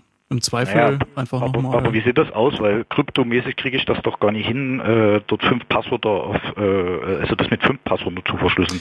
Na Das doch, der ist Trick klar, ist, ja. der Trick ist ähm, der, dass du da so einen Schlüssel hast Mhm. und ähm, Du legst nebeneinander einfach fünf verschiedene Versionen, die du jeweils mit einem anderen Schlüssel verschlüsselst und wenn es Endschlüssel Genau. kommt, dann der wirkliche Schlüssel raus. Das ist üblicherweise die Idee. Aber wir sind gerade dabei, irgendwie eher die niedrig hängenden Früchte da äh, zu besprechen und neue Festplatten für die Eltern zu kaufen, ist halt für die meisten Leute da irgendwie gerade nicht drin. Die wollen einfach hin und mal schnell ein wenig was installieren, ein bisschen was klicken und äh, die könnten dann später nochmal drauf zurückkommen, wenn wir dann in den äh, in den Aluhut-Bereich äh, Bereich kommen. Da können wir uns dann die Festplatten, äh, die irgendwie ihre Krypto schon Genau. mitbringen, dann nochmal näher angucken. Ja, also Sie sagen, Mo, es geht heute vor allen Dingen darum, dass man sozusagen die einfachen Sachen erklärt. Du hattest noch eine Frage? Naja, meine Frage war eigentlich schon beantwortet. Es ging mir eigentlich um die, wie ihr die Sicherheit von dem Zeug einschätzt. Okay. Äh, weil wie gesagt, ich habe da eine schöne Lösung für meinen Vati umgesetzt, äh, ohne dass der den Schlüssel eingeben muss. Der wird einfach über Linux sozusagen jedes Mal, wenn er hochfährt, über die init.rd äh, aus dem Internet geladen, aus zwei verschiedenen Stellen, was wiederum mit äh, äh, PGP verschlüsselt ist und dann dort äh, lokal entschlüsselt wird. Damit kann ich ja den Schlüssel sozusagen auf die Festplatte legen. Das zählt definitiv nicht zu den einfachen Lösungen, die wir heute den Leuten erklären können. Aber ist ein interessanter Ansatz. Klingt aber so, als wäre das nicht so hundertprozentig. Äh, Okay, könnte ich auch so besonders gut. könnt, vielleicht könntet ihr, vielleicht könntet ihr die Diskussion auf ähm, Kommt ähm, noch mal in IAC. Freenode, Raute, Chaos Radio. Können wir uns nach der Sendung noch mal kurz drüber unterhalten. Würde mich interessieren. Kann man gerne machen. Gut. sehr gut. Danke euch. Vielen Dank. Tschüss. Tschüssi. So, einen haben wir noch, dann müssen wir aber mal weitermachen und zwar den Max aus Baden-Württemberg. Hallo Max. Hallo, ähm, ich habe das mal ausprobiert mit einer Festplattenverschlüsselung und hatte das Problem einfach, dass mein System danach so langsam war, dass ich nichts mehr benutzen konnte. Und da wollte ich wissen, wie Was kann hast man du da das machen, benutzt? dass was? Was hast du da benutzt? Äh, Fedora, da gab es irgendwo so einen Haken, wo Verschlüsselung und sagte ich, ah ja, toll, nehme ich Verschlüsselung, hab's genommen und dann habe ich festgestellt, so, hm, es dauert so lange, äh, ja, also ich konnte dem, keine Ahnung, Kaffee trinken gehen, bis das System irgendwas gemacht hat, bis es meinen Oh ja, Ausblick das- ausgeführt hat. Das, ist schon kein Lux. Na, aber die Wahrheit äh, ist, dass Was war es für ein System? Also was war es für ein er Computer? Ähm, Was für ein ähm, Prozessor insbesondere? War das Ja, Endgefäß der oder war nicht Lux? ganz so schnell, der hat zweimal 1,6 Gigahertz gehabt. Also, Na, so. also was für ein genau für ein Prozessor?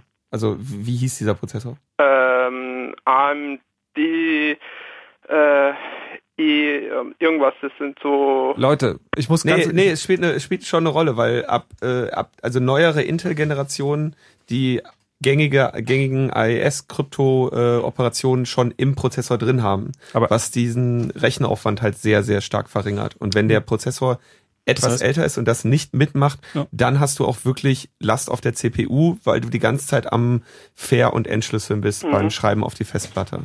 Und ab einem modernen i5-Prozessor hast du halt das äh, AES-Instruction-Set im Prozessor drin und der macht das halt einfach. Äh, was? Die Frage Da war doch. spürst du halt keinen Unterschied. So. Ja, okay, was, was war eigentlich deine. Frage, Max? Computer ist Warum? langsam Ja, geworden. Warum also so es war langsam halt ist einfach so, ich, ich habe das mal probiert und ich wollte wissen, warum war das so langsam? Und ihr meint einfach, weil ich den falschen Prozessor habe.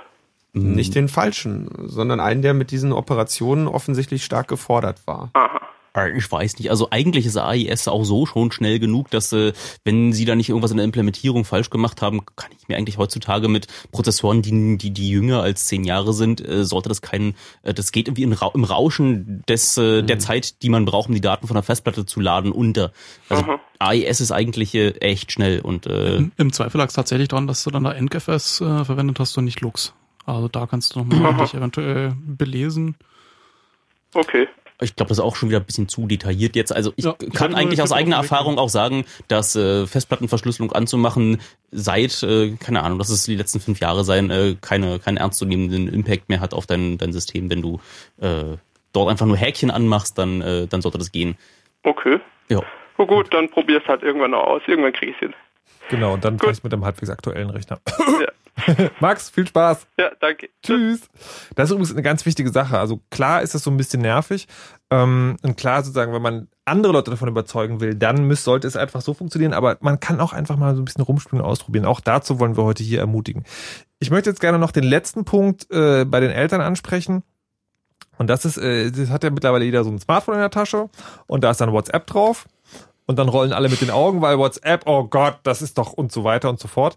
Ähm, da gibt's ja, oder gibt es da auch Möglichkeiten, über Smartphone sicher mit so einem Messenger umzugehen? Also kann ich iMessage nehmen, kann ich SMS nehmen, kann ich halt WhatsApp vielleicht doch nehmen? Naja, klären wir vielleicht mal, wo bei WhatsApp das Problem liegt. WhatsApp hat äh, eine äh, sehr freigebige Policy, mit deinen Kontakten umzugehen. Äh, das, Das ist auf der einen Seite total Funktioniert erstmal dadurch, dass es überhaupt mal dein komplettes Adressbuch in diesen WhatsApp-Dienst hochlädt, um zu gucken, wer aus deinen Freunden, also die gucken sich dann die ganzen Telefonnummern an, die du da hast, um zu gucken, wer von deinen Freunden auch WhatsApp hat.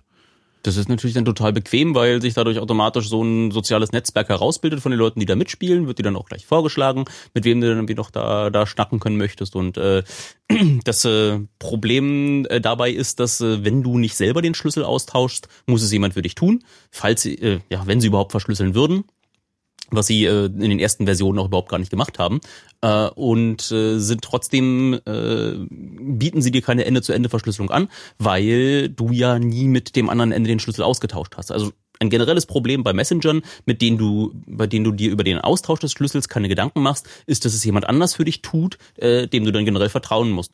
Wenn das irgendwie iMessage ist von Apple, heißt das, dass du Apple vertrauen musst, dass der Schlüssel, der dort äh, auf beide Geräte getan wird, äh, wenn es eine Ende-zu-Ende-Verschlüsselung ist, äh, wirklich niemand außer dir und deinem Gegenüber und Apple und äh, dem Geheimdienst äh, und äh, und vielleicht noch die Mitarbeitern dort erkennt und mhm.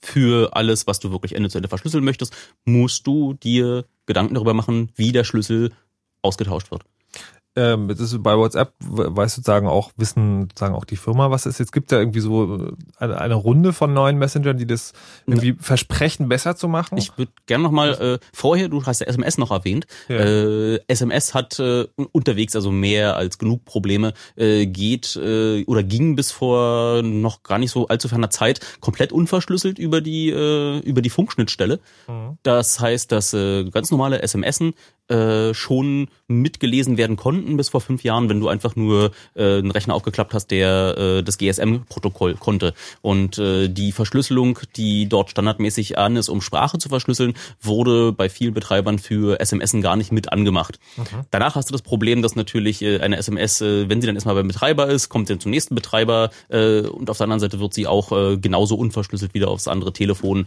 äh, runtergefunkt und äh, kann dort eigentlich an jeder der Stelle da mitgelesen werden werden. Also SMS äh, ist schon mal irgendwie noch einen deutlichen Zacken äh, leichter einzusehen als äh, alles, was du dir jetzt äh, obendrauf äh, auf deinem Betriebssystem, wo du dir ein bisschen Krypto ausdenkst. okay, jetzt ist diese Runde sozusagen eine Runde neuer Messenger und äh, also für mich zumindest war der Anfang war Threema, Schweizer Firma, die jetzt so ein Ding rausbringt, wo sie sagen, okay, hier, das ist Ende zu Ende verschlüsselt, nicht mal wir wissen, was in den Nachrichten drinsteht und wir werfen die auch weg, wenn sie ausgeliefert wurden. Äh, dann gibt's jetzt sagen, äh, hat der Typ, der bei Pirate Bay ganz viel mitgemacht hat, der Peter Sunde heißt er, Peter. der hat, hat jetzt äh, Hemlis angekündigt, ein Dienst, der so ähnlich funktionieren soll. Und dann gibt's noch so Berliner, die äh, jetzt Hocker XO an den Start gebracht haben. Auch so ein Dienst, also auch so ein Smartphone-Messenger, der, wo es auch eine schöne, also was heißt schöne sagen, aber eine, immer eine Erklärung gibt, welche Verschlüsselungsalgorithmen sie da benutzen sind das jetzt alles Dienste, wo man sagen kann, okay, die funktionieren dann? Oder ist das auch so, naja, hm. Dann definiere doch mal funktionieren. Also ja, du willst ja. Die versprechen Ende-zu-Ende-Verschlüsselung. Hm. Sie, also wenn Sie Ende-zu-Ende-Verschlüsselung versprechen und den Source Code offenlegen, dann kann man sich das angucken. Ähm, dann kann man sagen, ja, Sie haben dort äh, äh einen der Algorithmen benutzt, die ähm, allgemein als sicher erachtet werden äh, von der kryptografischen Community und sie haben keine Fehler gemacht dabei, äh, den Zufall auszuwürfeln. Sie haben keine Fehler dabei gemacht, äh, äh, zu überprüfen, ob der Schlüssel, den du mit deinem Gegenüber austauschst, wirklich derselbe ist äh, auf beiden Seiten. Und äh, wenn das alles gegeben ist, äh, was bei Freema zum Beispiel nicht gegeben ist, was äh, auch bei äh, Hemless äh, nach, nach aktuellem Stand nicht gegeben sein wird. Weil äh, den gibt's auch noch gar nicht. Ne? Was genau. auch bei Hocker XO nicht der Fall ist. Also also ja. gerade gibt es äh, von Hemless nur äh, eine schöne Webseite, die so aussieht wie, äh, keine Ahnung, äh, abgeschleckt, wo sie wahrscheinlich eher mit dem Namen von Peter Sunde hausieren gehen wollen und mit einem äh, smoothen Interface, äh, um diesen äh, Messenger ins, äh, ins Volk zu bringen. Und da würde ich irgendwie grundsätzlich erstmal gar nichts empfehlen. Äh, mhm. na, sagen wir nicht mal gar nicht. Also es ist halt dann immer schon ein bisschen besser als nichts, aber du sollst dich am Ende nicht sicher fühlen deswegen. Also du kannst da irgendwie schon noch mehr Rauschen erzeugen, äh, aber dich da komplett darauf zu verlassen, dass du da jetzt Staatsgeheimnisse drüber austauschen kannst, würde ich, äh, ohne dass der Quellcode offen ist, natürlich nicht. Es ist bei sowas wie einem Mobiltelefon eh illusorisch zu glauben, dass man da irgendeinen ja, auch noch einen Ansatz von Sicherheit hat. Ja gut, wir müssen den Hörern aber noch irgendwas mit geben, was sie ja, also, nehmen können. Ja, ja also, also, also, bei also Threema habe ich doch das eigentlich so verstanden, dass sie zumindest äh, in der Software vorgesehen haben, dass du ähm, einen direkten Vergleich deiner Schlüssel machst und das dann auch mit so einer Art Trust-Level für den Key dir äh, wiedergeben. Ja, dass sie sagen, okay, wenn du wirklich äh, jetzt mit Lass, lass mal die Hörer nicht irgendwie äh, im Regen stehen. Also Trust Level für den Key. Du musst, äh, wenn du dann lass uns mal dieses ganze PKI-Problem jetzt angehen. Okay. Äh, Schlüssel zu verteilen auf die Endgeräte ist kein leichtes Problem. Es hat äh, ziemlich viel mit Vertrauen zu tun und es gibt ähm, Möglichkeiten dafür zu sorgen, dass äh, du mit einer zentralen äh, Instanz, die für dich die Autorität ist, äh, dann einfach bestimmt, äh, der Schlüssel gehört jetzt zu dieser Person, das ist jetzt so. In größeren Firmen äh, ist es üblicherweise so, dass äh, dort äh, ein Standard namens S-MIME benutzt wird, um dafür zu sorgen, dass es eine zentrale Instanz gibt, die für alle Mitarbeiter den Schlüssel verwaltet und die dann auf die Telefone äh, oder Computer oder Endgeräte drauf tut. Und dann ist es einfach so, du musst. Äh, also es geht um das Problem, ich schreibe Erdgeist eine Nachricht, ich nutze einen Schlüssel, um diese Nachricht zu verschlüsseln. Ich möchte aber, ich kann aber nicht wissen, dass dieser Schlüssel jetzt auch derjenige ist, den den Erdgeist und nur Erdgeist entschlüsseln mhm. kann. So, ja. das heißt sozusagen, bei der Firma, die dieses S-MIME benutzt, geht quasi mein Rechner zum zentralen Firmenserver und fragt so, Dude, ich will an den Typen Erdgeist aus der Abteilung PR mal irgendwie was schreiben, gib mir mal den Schlüssel. Mhm. Dann wird er sozusagen ausgeliefert, mein Mailprogramm Du musst erstmal nur deiner zentralen Instanz, also du brauchst am Ende nur einen einzigen Schlüssel, nämlich den von der zentralen Instanz, der du vertrauen kannst. Das ist dann nämlich dieser, dieser Server, der diese ganzen anderen Schlüssel verwaltet. Und solange ich dort irgendwo einen, ähm, einen, einen Ankerpunkt habe, ähm, wo ich einen Schlüssel austauschen ähm, muss im Vorfeld, nämlich den von meinem zentralen Server, äh, solange bin ich dann, dann sicher in meinem Firmennetzwerk. Ich kann dem vertrauen und äh, benutze aber nur für die interne Kommunikation in der, in der Firma diesen, diesen Schlüssel. Ja, aber das ist doch dann bei solchen Sachen wie Streamer genauso. Da gibt es dann sagen, der, den zentralen Anbieter, also die Firma, die den Messenger auf den Markt bringt. Und dann hole ich mir, gibt es da diesen Zentral, also dann kommuniziere ich da mit meinem vertrauenswürdigen Einstiegspunkt mhm. und kriege dann die Schlüssel von dem. Genau, und jetzt kommt das Problem, dieser Punkt, die könnten ja jetzt dir auch etwas Falsches sagen.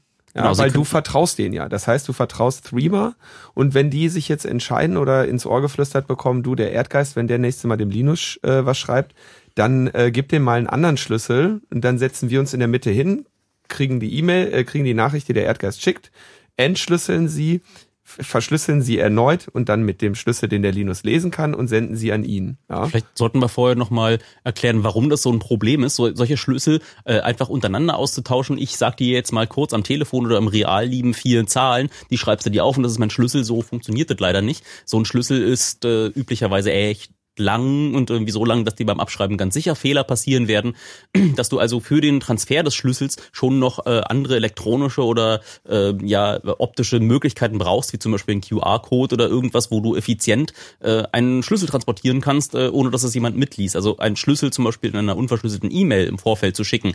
Äh, so, hier, das ist mein privater Key, schick mal bitte was. Äh, funktioniert halt genauso wenig. Public Key, schickst du? Ja, ja, äh, nee. Hier ist mein privater Key, damit wir einen symmetrischen. Ähm, ja gut, das ich muss an der Stelle mal unterbrechen, weil immer Public Key und Private Key. Ähm, Nee, halt, Leute, Komm, lass uns nee, erstmal nee, bei dem Problem wir kommen, wir kommen jetzt gerade den Schlüssel übertragen. Wir kommen jetzt gerade von Hölzchen auf Stöckchen und ich fürchte, so wird es nicht funktionieren. Das Problem, das wir gerade haben, und darauf möchte ich jetzt mal zurückführen, sind Smartphone Messenger. das Problem, was ihr gesagt habt, ist, dass man die Verschlüsselung sozusagen, dass nicht richtig nachweisbar ist, nachweisbar ist, ob diese Verschlüsselung wirklich nur zwischen Sender und Empfänger funktioniert, weil zwei Punkte. Einerseits ist die Software nicht Open Source, das heißt, niemand kann genau wissen, was die da machen.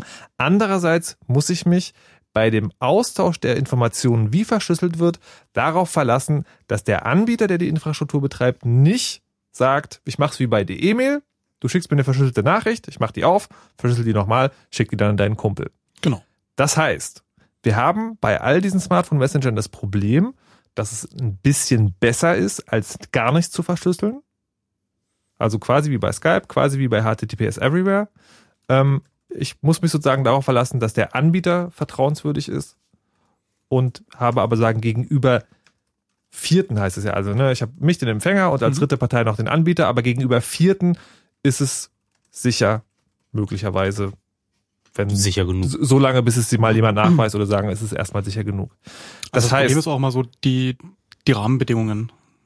So, auf einem Mobiltelefon hast du einfach andere Rahmenbedingungen als ähm, auf anderen Geräten und da man sich da eh grundsätzlich darauf verlassen muss, dass äh, da bestimmte Dinge nicht kompromittiert sind, die man nicht nachprüfen kann. Also kannst du ein Mobiltelefon nicht ansehen, ob da jetzt, äh, also gibt gar keine Mittel zu sehen, ob man dem Gerät überhaupt noch vertrauen kann oder ob da Dinge drauf sind, die, ja, die Integrität des Geräts kompromittieren. Du willst sagen, dass dann wieder Trojaner drauf sind, die genau. Äh, die Informationen auch so ausleiten. Ja, aber das, ja. Weiß ich, das weiß ich ja beim Rechner auch nicht. Ja. Also sagen, das jetzt noch als zusätzliches Fass aufzumachen, sprengt, glaube ich, den Rahmen des normalen Users. Das ist beim Rechner nochmal eine Ecke einfacher als bei einem Mobiltelefon. Bei einem Mobiltelefon muss man, also das sicher zu kriegen, ist illusorisch.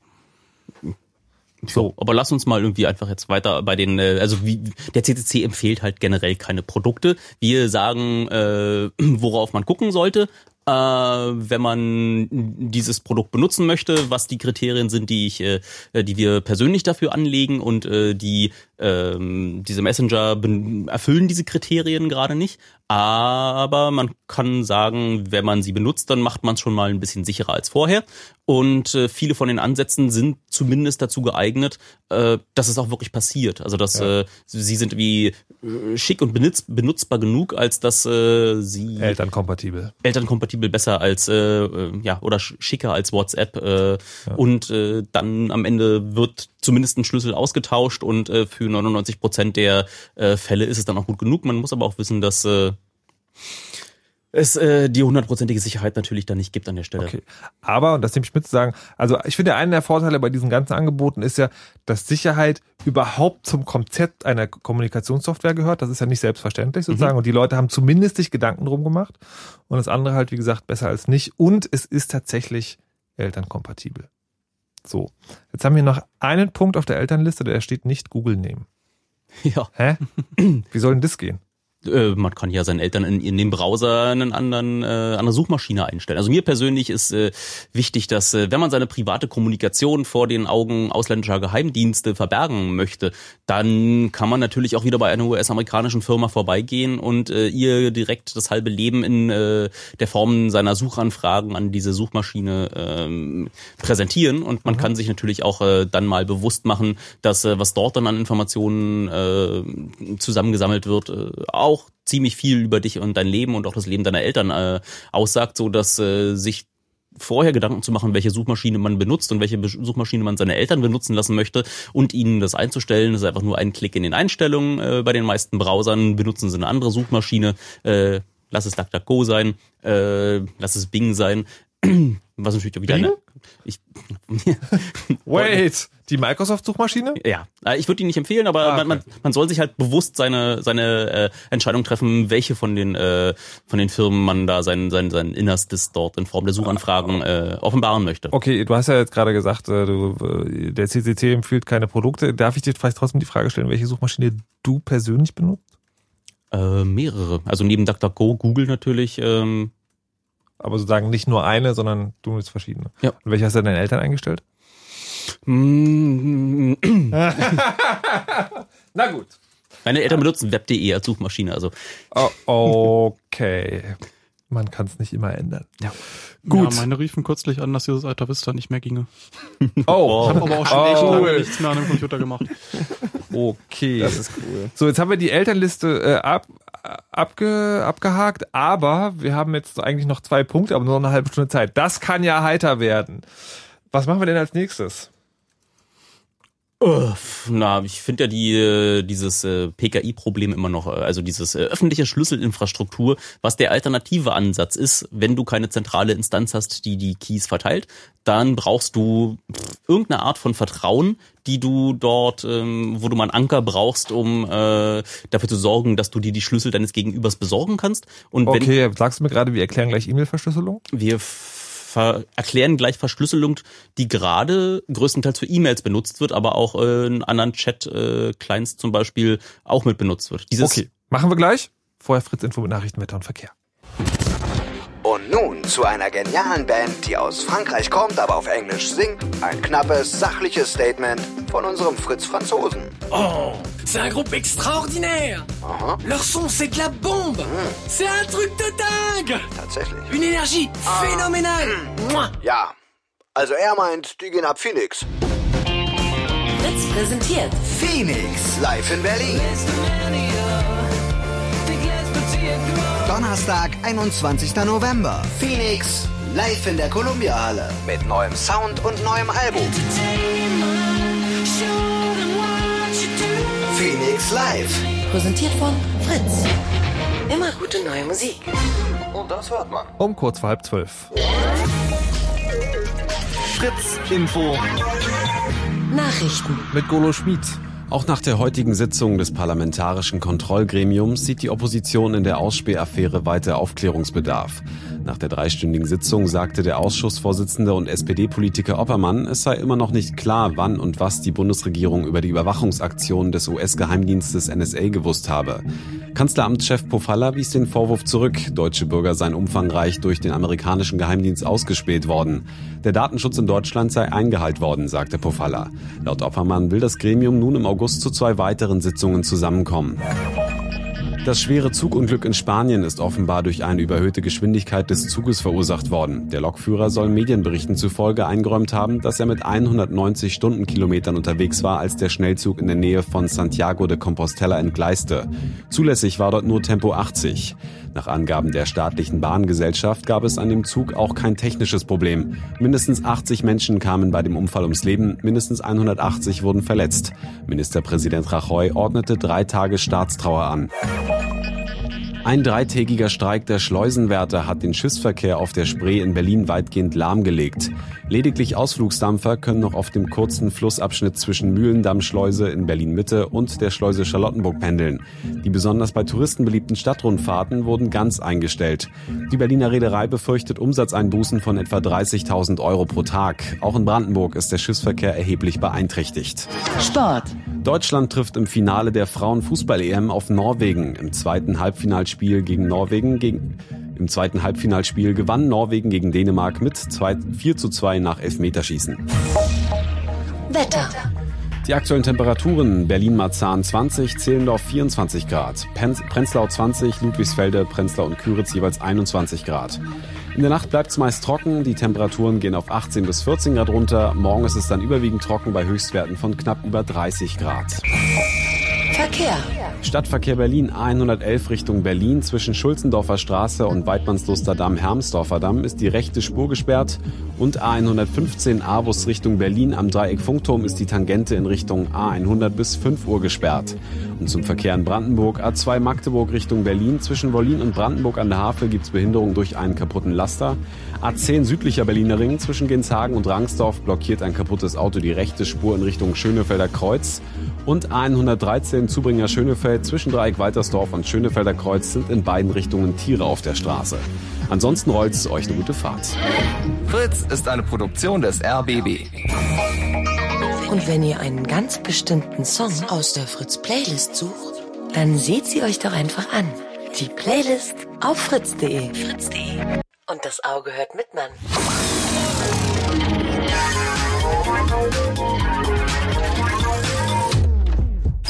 Fritz. Blue Moon. Die zwei Sprechstunden. Eine halbe Stunde haben wir noch hier im Chaos Radio eben Blue Moon und wollen noch ein paar Dinge erklären, die man zur Verschlüsselung möglicherweise benutzen kann. Wir haben jetzt ganz schön viel Zeit damit verbracht zu erklären, was man seinen Eltern beibringen kann, als Verschlüsselung zu nutzen und da ging es um darum verschlüsselte Webbrowsing, um Smartphone Messenger und um Festplattenverschlüsselung und darum, warum Skype eigentlich gar nicht so geil ist, aber manchmal besser als nichts.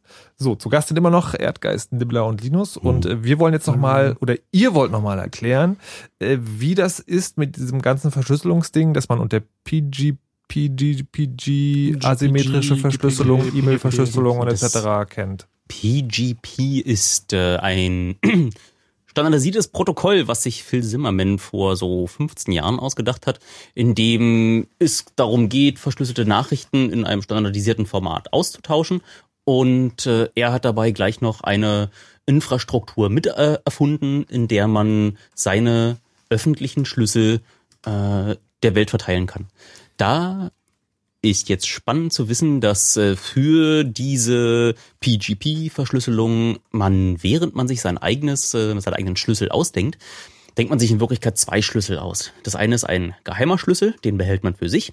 Und ein öffentlicher Schlüssel, den hängt man überall hin und verteilt den. Und da gibt es ähm, ja Betreiber von Servern weltweit, die sich auf die Fahnen geschrieben haben, dafür zu sorgen, dass diese Schlüssel überall äh, äh, von allen runtergeladen werden können und dass man, äh, wenn man nach einer E-Mail-Adresse sucht, zum Beispiel, äh, diesen Schlüssel dann wieder findet und äh, sich runterladen und äh, dann äh, innerhalb von PGP benutzen kann.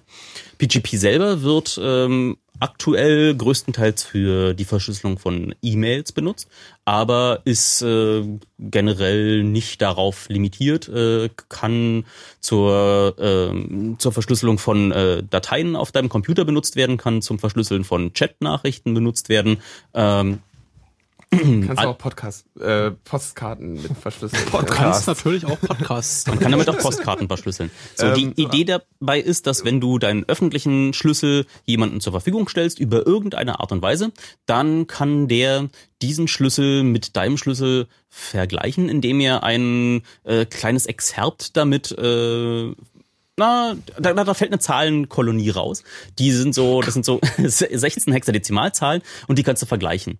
Und das Tolle ist, wenn du diese Zahlen überprüft hast, dass die schon dieselben sind, äh, wie was ich beim Erzeugen des Schlüssels äh, auch äh, als, als, als Fingerabdruck dort ähm, hab rausfallen sehen, dann ist man sich schon ziemlich sicher, dass du und ich jetzt denselben Schlüssel haben. Also es ist so, ich lade mir aus dem Internet eine riesige Zahlenkolonne runter. Ja.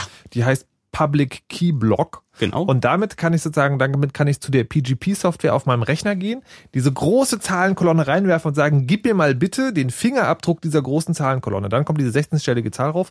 Dann rufe ich dich an und sage, du, ich habe im Internet einen öffentlichen Schlüssel gefunden und habe den bei mir bei PGP reingeworfen und es hat gesagt, es sind diese 16 Zahlen. Dann sagst du, stimmt. Genau, dann musst du nur noch der Stimme am Telefon vertrauen und dann. Ja, oh, ja, oh, okay, okay. Wir sind So, gerade aber- schon im Aluhut-Modus, G- verzeih. Genau, also aber jetzt sozusagen, warum braucht man da einen öffentlichen und einen privaten Schlüssel? Was machen diese beiden Schlüssel? Das Verfahren beruht darauf, dass man eben nicht nur einen Schlüssel hat, mit dem man Dinge äh, ver- und entschlüsselt, sondern dass das entkoppelt ist. Also, dass man zwei Schlüssel hat.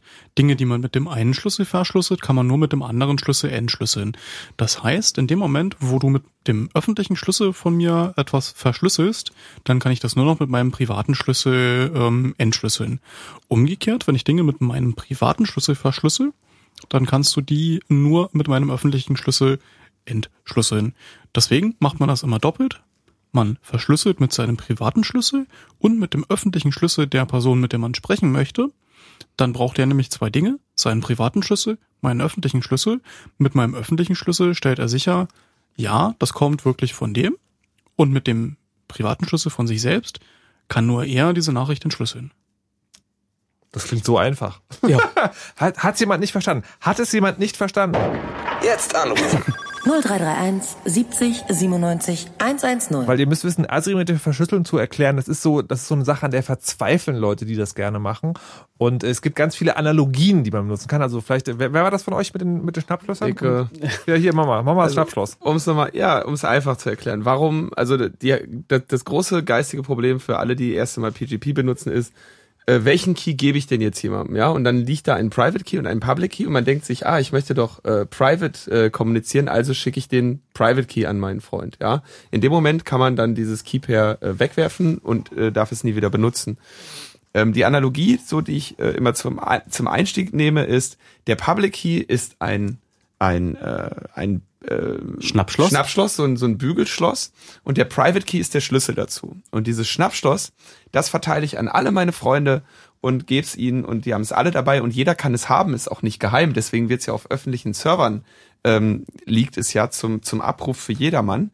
Und der geheime Schlüssel, mit dem ich das dann entschlüsseln kann, den habe nur ich. Also den Schlüssel, der in das Schnappschloss reinpasst. Genau. So verrückt. So, das sind jetzt zwei verschiedene Arten. Und ich war gerade sehr fasziniert davon, dass für mich zumindest Nibblers Erklärung verständlicher war als die mit dem Schnappschloss. Das fand ich witzig, weil wir haben vorher gestritten, sozusagen, ob jetzt die Das abstrakte Erklärung. Schnappschloss dir bekannt?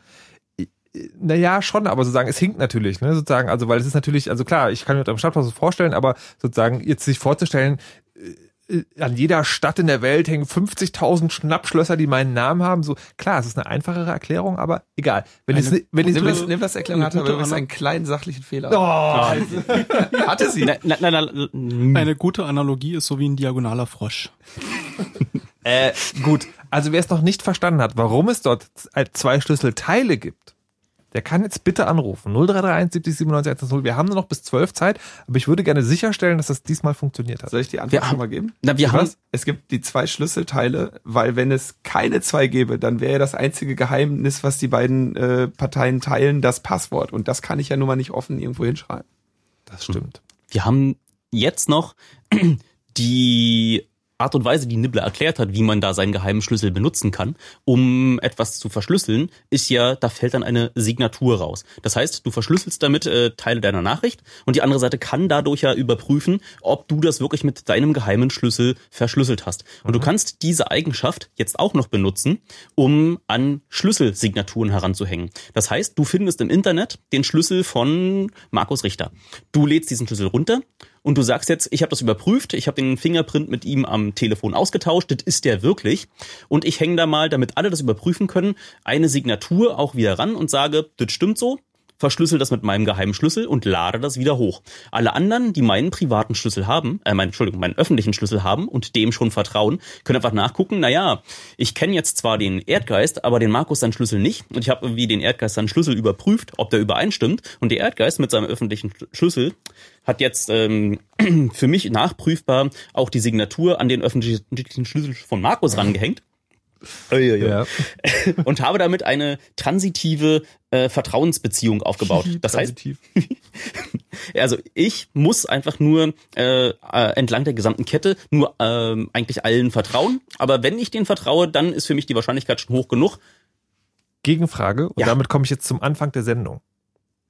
Das Schlimme an der Überwachung sind ja die Metadaten. Wenn jetzt alle Leute ihre Schlüssel untereinander unterschreiben, habe ich nicht dann sozusagen genauso die Abbildung eines sozialen Netzwerkes in diese Schlüsselinfrastruktur gegossen, die dann korrekt. jeder nachvollziehen kann? Das ist korrekt. Hm. Das dann, ist so. Dann würde ich ja lieber anrufen. Das führt dazu, dass ja. ein, also das hat äh, zwei Effekte. Erstens, dass einige bestimmte Schlüssel eben nicht auf Key-Server werfen. Ja. Und den anderen Effekt, dass es äh, so einen kleinen Kult natürlich gibt, von wem der eigene Key schon alles signiert ist. Ja. Okay. Und ähm, dass man sich dann natürlich äh, auch freuen kann, wenn man eine Signatur von einer ja. bestimmten Person hat und damit angeben kann. Dafür wurden dann früher so Key-Signing-Partys organisiert, dass da einfach dann die der Fakt, dass man durch Zufall bei dieser einen Key-Signing-Party dabei gewesen ist, ist halt nicht ganz so doll so schlimm wie. Äh, Ach so. Also quasi das, das Problem an diesem System ist eigentlich, dass dass die Leute dazu tendieren, nur die Schlüssel zu signieren, die von Leuten, die sie persönlich kennen. Genau. Das Schlimme ist, dass ah, okay. Leute auch anfangen, auf einmal Schlüssel zu signieren von Leuten, ja. die sie nicht kennen, ja. Und das ist das ähm, Problem tatsächlich mit dem mit diesem Web of Trust, dass man halt nur bis zu einer bestimmten Tiefe in diesem Netz Leuten vertrauen kann. Ich vertraue jetzt vielleicht Erdgeist und äh, vielleicht dir, Markus, aber ich bin mir halt nicht hundertprozentig sicher, ob alle Leute, denen ihr so vertraut, ob die ähm, Okay, jetzt, jetzt haben wir grob mal erklärt, was irgendwie an diesem, an diesem äh, PKI, an dieser äh, Public Key Infrastruktur, also dieser öffentlichen Schlüsselinfrastruktur das Problem ist. Aber äh, dieses PGP ist jetzt auch alt und abgehangen genug, dass man es eigentlich empfehlen kann. Ja. Und wir würden jetzt auch das gerne empfehlen, zum Beispiel zum Verschlüsseln von E-Mails. Ähm, und da gibt es, wenn du jemanden hast, der ein Windows zum Beispiel installiert hat, gibt es äh, prima fertige äh, Installer, die heißen PGP for Win klickst da einmal drauf, bringt alles mit, was er braucht, äh, PGP und ein Plugin für Thunderbird. Mhm. Äh, es gibt sogar fertige, ähm, wie heißt das, Mobile-Apps, äh, nein, äh, ein, ein, ein fertiges Paket, was du auf deinen USB-Stick drauf tun kannst, mhm. äh, wo äh, schon Thunderbird mit äh, diesem Enigmail äh, und PGP fertig gebundelt ist, die Skripts alle richtig aufgesetzt sind, äh, dass äh, er die Schlüssel auch findet. Ähm, Jetzt habe ich genau vergessen, wie der heißt, aber das werden wir dann in den Shownotes äh, eintragen. Okay. Äh, und mit denen kannst du einfach, äh, wenn deine Eltern schon Thunderbird zum E-Mail-Lesen benutzen, äh, dann kannst du dieses äh, Enigmail dort anmachen und kannst schon mal die Schlüssel einfach äh, runterladen, überprüfen und danach äh, einstellen, dass er eigentlich immer verschlüsseln soll und hast danach eigentlich äh, schon Krypto in E-Mails bei deinen Eltern zumindest für dich angemacht. Okay, so mhm. jetzt haben wir Stefan am Telefon, 17 aus Reinickendorf, der will PGP nochmal anders erklären. Hallo Stefan. Hallo. Schieß los. Ja, ähm, also ich habe das so gedacht, ist es nicht so, dass wenn äh, sozusagen, wenn man, äh, wir nehmen mal als einen Schlüssel wäre ein Stift, also die Farbe des Stiftes, mit dem ich schreibe, und das andere wäre das Papier, also die Farbe des Papiers sozusagen. Und ähm, dann wäre es ja so, dass man mich nur an der, also dass man mich an der Schriftfarbe und an der Papierfarbe erkennen könnte. Und ähm, dann habe ich es so verstanden, dass ich äh, die Zettel verteile und ähm, ich von einem äh, sozusagen die anderen Leute darauf was schreiben können. Und wenn irgendjemand mit Rot schreibt zum Beispiel, weiß ich, wer das ist. Und äh, er schickt mir dann sozusagen einen Zettel mit meiner Farbe und seinem, seiner Stiftfarbe. Stefan, nein. Wir sehen Also- mit den Analog Analogien echt schwierig. Also, also ganz ehrlich, nein. Ich habe, ich habe, also ich weiß ja, worum es geht, aber ich habe selbst da nicht verstanden, wie du das meinst. verstehe, was du sagen möchtest, aber der Text ist ja immer noch, ähm, also den kann man ja trotzdem ähm, lesen. Also hier verschlüsselt Ja, ist ja nicht bei, bei dir fehlt ja. die Verschlüsselung in der, aber es ist eine schöne Analogie. Für was? Aber eben halt nicht für PGP. Ah, okay, gut, gut. Ja, Stefan, sorry. Aber vielen Dank, dass du es versucht hast. Was wir vielleicht noch ähm, ansprechen sollten, ist ähm, Instant Messaging. Kann man, ähm, wenn man Java nutzt, äh, eine Verschlüsselungstechnologie nennen, die nennt sich OTR, also Off-the-Record Messaging. Das hat ein paar andere Eigenschaften, ähm, nämlich dass die Nachrichten, ähm, dass im Nachhinein der Schlüssel veröffentlicht wird. Sprich, man nicht mehr nachweisen kann, dass die Nachrichten wirklich äh, von mir gekommen sind. Sie aber auch nicht aufmachen kann, weil der andere, wie läuft denn das?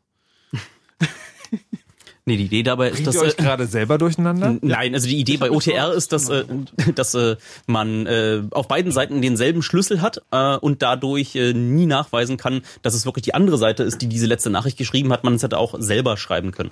Ah, so rum, Du, ja. du kannst, wenn du nämlich chattest und benutzt PGP und signierst deine Nachricht, dann willst du es im Allgemeinen nicht. Wenn ich irgendwie betrunken in meinem Messenger irgendwas reintippe, dann will ich nicht, dass die Gegenseite eine Signatur von mir hat. Und OTR ist äh, einfach nur, dass äh, beide Seiten äh, denselben Schlüssel haben und damit äh, man nicht beweisen kann einem Dritten, dass die Gegenseite etwas geschrieben hat, aber äh, selber nachvollziehen kann, dass dem so ist. Das hört sich für mich schon sehr aluhutig an, Das muss ist- ich sagen.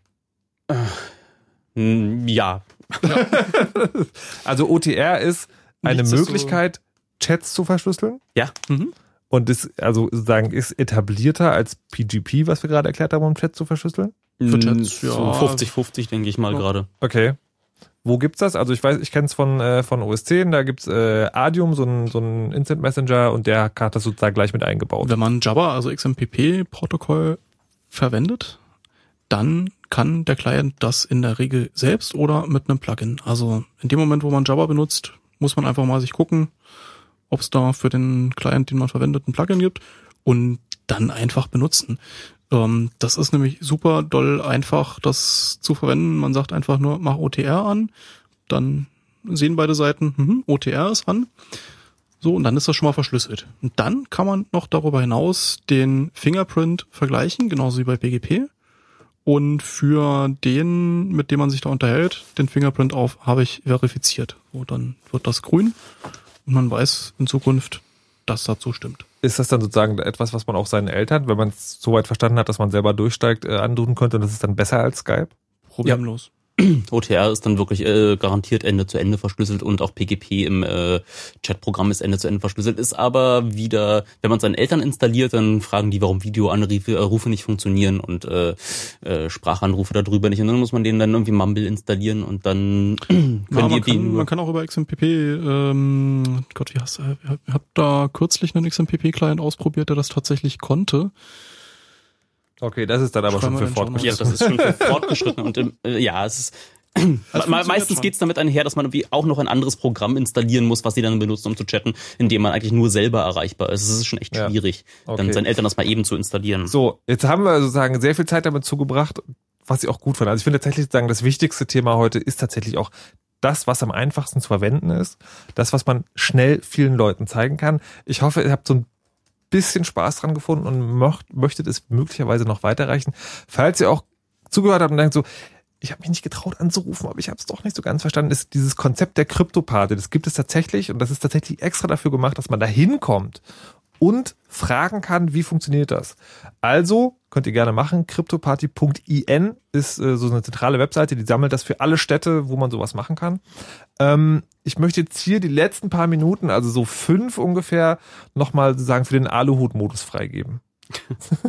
Na, Wir haben erstmal noch äh, entdeckt, dass äh, es eigentlich noch eine viel, viel, viel einfachere Möglichkeit gibt, äh, grundsätzlich Datenverkehr vor den Geheimdiensten zu verstecken, indem nämlich einfach die großen äh, Anbieter von Telekommunikationsinfrastruktur, also die Leute, die da so das Rückgrat des Internets zur Verfügung stellen, die haben da ja auch äh, ja eigentlich nur sehr rechenmächtige Computer, die über äh, ja Kabel à la Couleur miteinander verbunden sind. Und diese Kabel reichen manchmal von einem Rechenzentrum in der Stadt zum nächsten, manchmal reichen sie in eine ganz andere Stadt und manchmal reichen sie auf einen ganz anderen Kontinenten.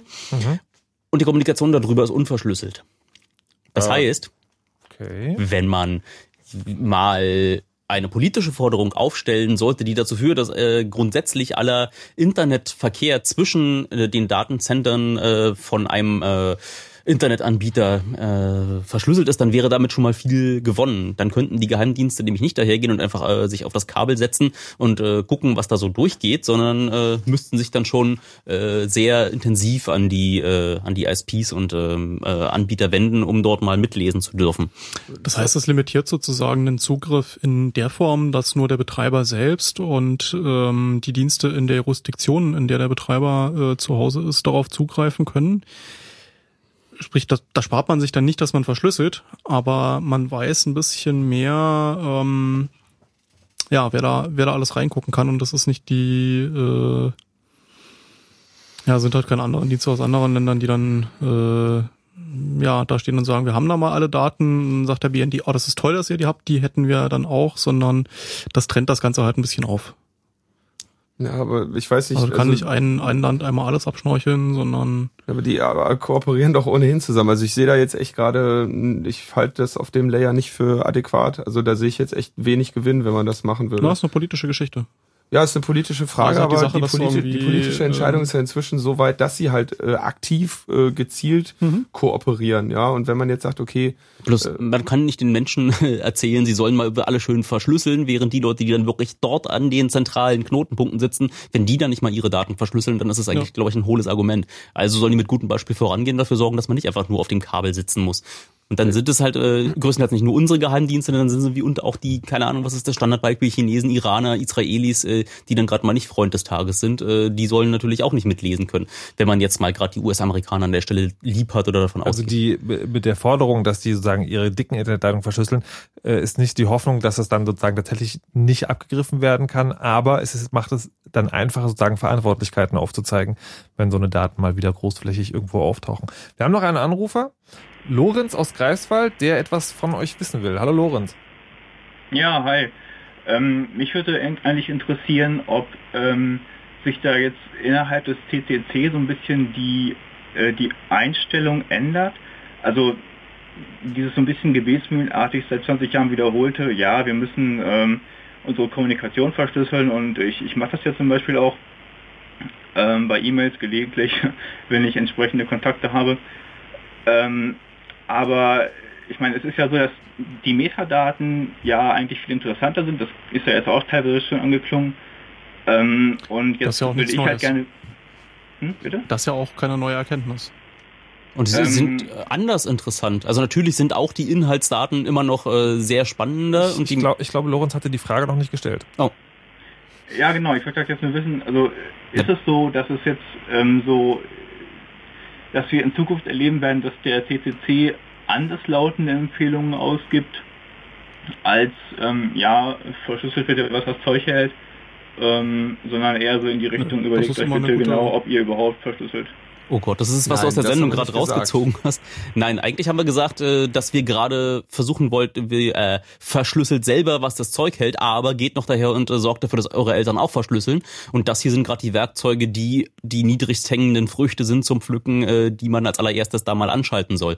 Natürlich, äh, alle Leute, die die technische Fähigkeit dazu haben, sollten weiter äh, sämtliche harte Krypto, die derer sie äh, habhaft werden können, äh, benutzen, um ihre Kommunikation zu sichern und sollten auch noch dabei aufpassen, dass ihre Metadaten dabei nicht äh, in fremde Hände fallen, indem sie zum Beispiel Tor benutzen. Genau. Also ich, wenn, ich, wenn ich das sozusagen äh, nochmal als Versetzer, Übersetzer mich versuchen kann, ist glaube ich möglicherweise tatsächlich eine Änderung eingetreten, aber eher in der Richtung, dass man sozusagen annimmt, wir können nicht alle sofort auf den höchsten, besten Stand der Krypto äh, bringen. Deswegen können wir auch mal die Sachen vorstellen, die einfach zu machen sind und die sagen, zwar nicht perfekt, aber ein Schritt auf dem Weg sind. Mhm. Jo. Hilft dir das was, Lorenz? Ja, das äh, hilft erstmal schon weiter. Okay. Dann vielen Dank und viel Spaß Jo, noch. bitte. So, jetzt die Aluhut-Lösung. Ja, noch eine Minute Aluhut. Eine Minute Aluhut? Na, ich habe ja öfter mal so, ähm, eins meiner Hobbys ist ja irgendwie so Blogger aus äh, dem gerade äh, demokratisch bedrohten äh, Freundesland äh, der Welt, sei es irgendwie die arabische Welt oder sei es irgendwie das Baltikum, äh, denen ich äh, wie so Dinge erzähle, wie sie ihre Rechner äh, schützen können, wie sie ihre Kommunikation schützen können. Und äh, den habe ich auch äh, erzählt, hier so nimmst du TrueCrypt und äh, äh, habe ihnen äh, besondere Vorschläge gemacht, wie sie äh, dann bei der Passworteingabe äh, aufpassen sollen. Das ist inzwischen irgendwie äh, Abstrahlung der Tastatur kann man aufnehmen und äh, man kann mit Teleobjektiven dabei zugucken, wie man das Passwort eingibt. Und äh, so ein ägyptischer Blogger hat mich mit großen Augen angeguckt und gemeint, wie, wie wenn mein Geheimdienst wissen möchte, was mein Passwort ist, dann bricht er mir die Knie, bis ich ihm sage dann ist äh, die, der, der Schutz des Passworts dort einfach äh, eher so sekundär. Und dann bin ich drauf gekommen, ja, okay, aber TrueCrypt kann auch äh, Hidden Partitions. Du kannst also dafür sorgen, dass dort äh, mit unterschiedlichen Passwörtern einfach unterschiedliche Dinge zu sehen sind. Du kannst dir also äh, eine Partition anlegen, wo deine Familienfotos dabei sind, äh, schön noch, keine Ahnung, Gedichte, die du geschrieben hast und deine politische Arbeit einfach äh, nur zu sehen ist, wenn eine andere Passphrase eingibst. Was also bedeutet, dass du deine Festplattenverschlüsselung so gestalten kannst, dass man am Ende, äh, wenn man dich zwingt, ein Passwort äh, rauszugeben, kannst du ihnen eins geben, kommt sogar was raus, ist aber nicht das, was sie unbedingt sehen wollen. Versteckt man dann in dieser, in dieser Fake-Partition, wenn man sich mit seinem Fake-Login anmeldet, dann auch so ein bisschen Porn, damit es glaubwürdig wirkt? Na, was immer deine Festplatte hergibt, ist doch schon mal ein schönes, ein schönes Maß. Was, was nicht auffällig ist. Okay, gibt es, gibt es also nur so schlagwortmäßig, gibt es irgendwie noch so eine Sache, wo ihr sagt, so hier, wenn ihr es mal wirklich hart wissen wollt, probiert das mal aus? Äh, hä? Naja, also so dieses äh, Aluhut-Ding. Na, äh, ja, VPNs größtenteils. Es gibt inzwischen Anbieter, äh, die für fünf Euro im Monat dir erlauben, äh, nicht aus Deutschland mit, deinem, mit deiner Internetverbindung zu kommen. Die hatten jetzt gerade akut auch Probleme. So eine schwedische Firma, die vorher mit The Pirate Bay viel zu tun hatten, weil äh, PayPal und die großen Kreditkartenbetreiber ihnen den Geldhahn abgedreht haben und sie den Service da jetzt nicht äh, weiter finanzieren lassen können. Also Aber VPNs sind die, diese, wo man seine Internetverbindung verbirgt quasi. das ist halt ein virtuelles privates Netzwerk. Das heißt, da kommt dein Internet-Traffic plötzlich nicht mehr aus Deutschland von der Telekom äh, bei dir zu Hause eine DSL-Leitung, sondern aus einem Rechenzentrum in Schweden, die für dich stellvertretend äh, die Pakete ins Internet weiterreichen, was auch ganz praktisch beim YouTube gucken ist, weil du plötzlich nicht mehr die Gamer-Fresse gucken musst, sondern äh, Musik hören kannst. Ah, ja, und insbesondere sieht dein eigener Internet-Service-Provider auch nicht, was du machst. So, Linus? Bist du noch da? Ja. Ich wollte mich von dir verabschieden. Ciao. Vielen Dank. Tschüss. Nibbler, auch vielen Dank. Jo, tschüss. Und Erdgeist? Darf ich noch bleiben? Na gut. ähm, musst du mit Henrik Schröder absprechen, der hier gleich den Nightflight macht mit Punkmusik. Ähm, Oh. Das war's für heute. Ich wünsche euch viel Spaß. Ich hoffe, ihr habt ein bisschen etwas mitnehmen können. Und äh, es wird noch Shownotes geben, wo ihr sozusagen die Links klicken könnt. Die, den Podcast zur Sendung gibt es auf fritz.de, später dann auch auf chaosradio.ccc.de. Mein Name ist Markus Richter. Mir bleibt nur noch eine Sache zu sagen. Lasst euch nicht überwachen und verschlüsselt immer schön eure Backups. Tschüss. You know how all those bad boy rappers claim how much weed they drink, and how many 40s they smoke, and how many women they've kissed with at the same time. But you see, I'm addicted to something else. It's not about fancy cars or bling bling, unless it's a glitter animation. I've seen more websites than any lousy ass browser. I've clicked more than Douglas Engelbart. I'm as bossy as Bowser. Don't even remember all my email addresses. And I've got more screen names than Sleepy's got mattresses. I need the internet like Whitney Houston needs crack. If you feel the same way, let me see a delicious this track.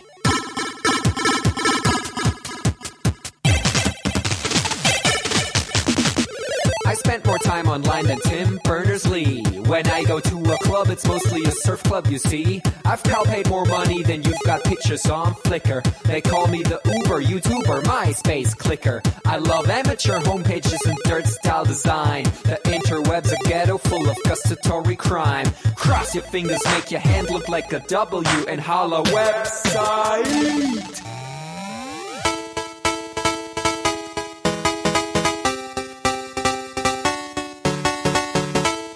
Hello, my future girlfriend.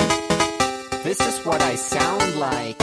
Uh, orders ending, upping it up. Check your birthday, keep on fucking it up. What? All my bitches up in the club. Let me see you shaking it, don't stop. Rub it down, bounce around, wiggle every pound. Get it to the hyper ground. Everybody dance, jump if you like it, this sound. Feel the bass drop, hear the beat pop. What you gon' do?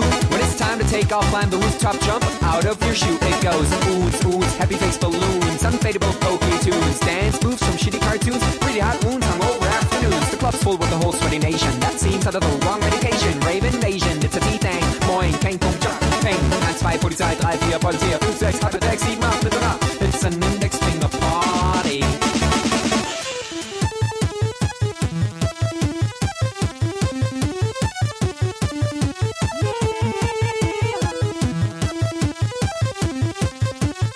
Yeah. Come on, our users holla website. Even your users holla website. Everybody come on, holla website. Come on, come on, a holla website. Don't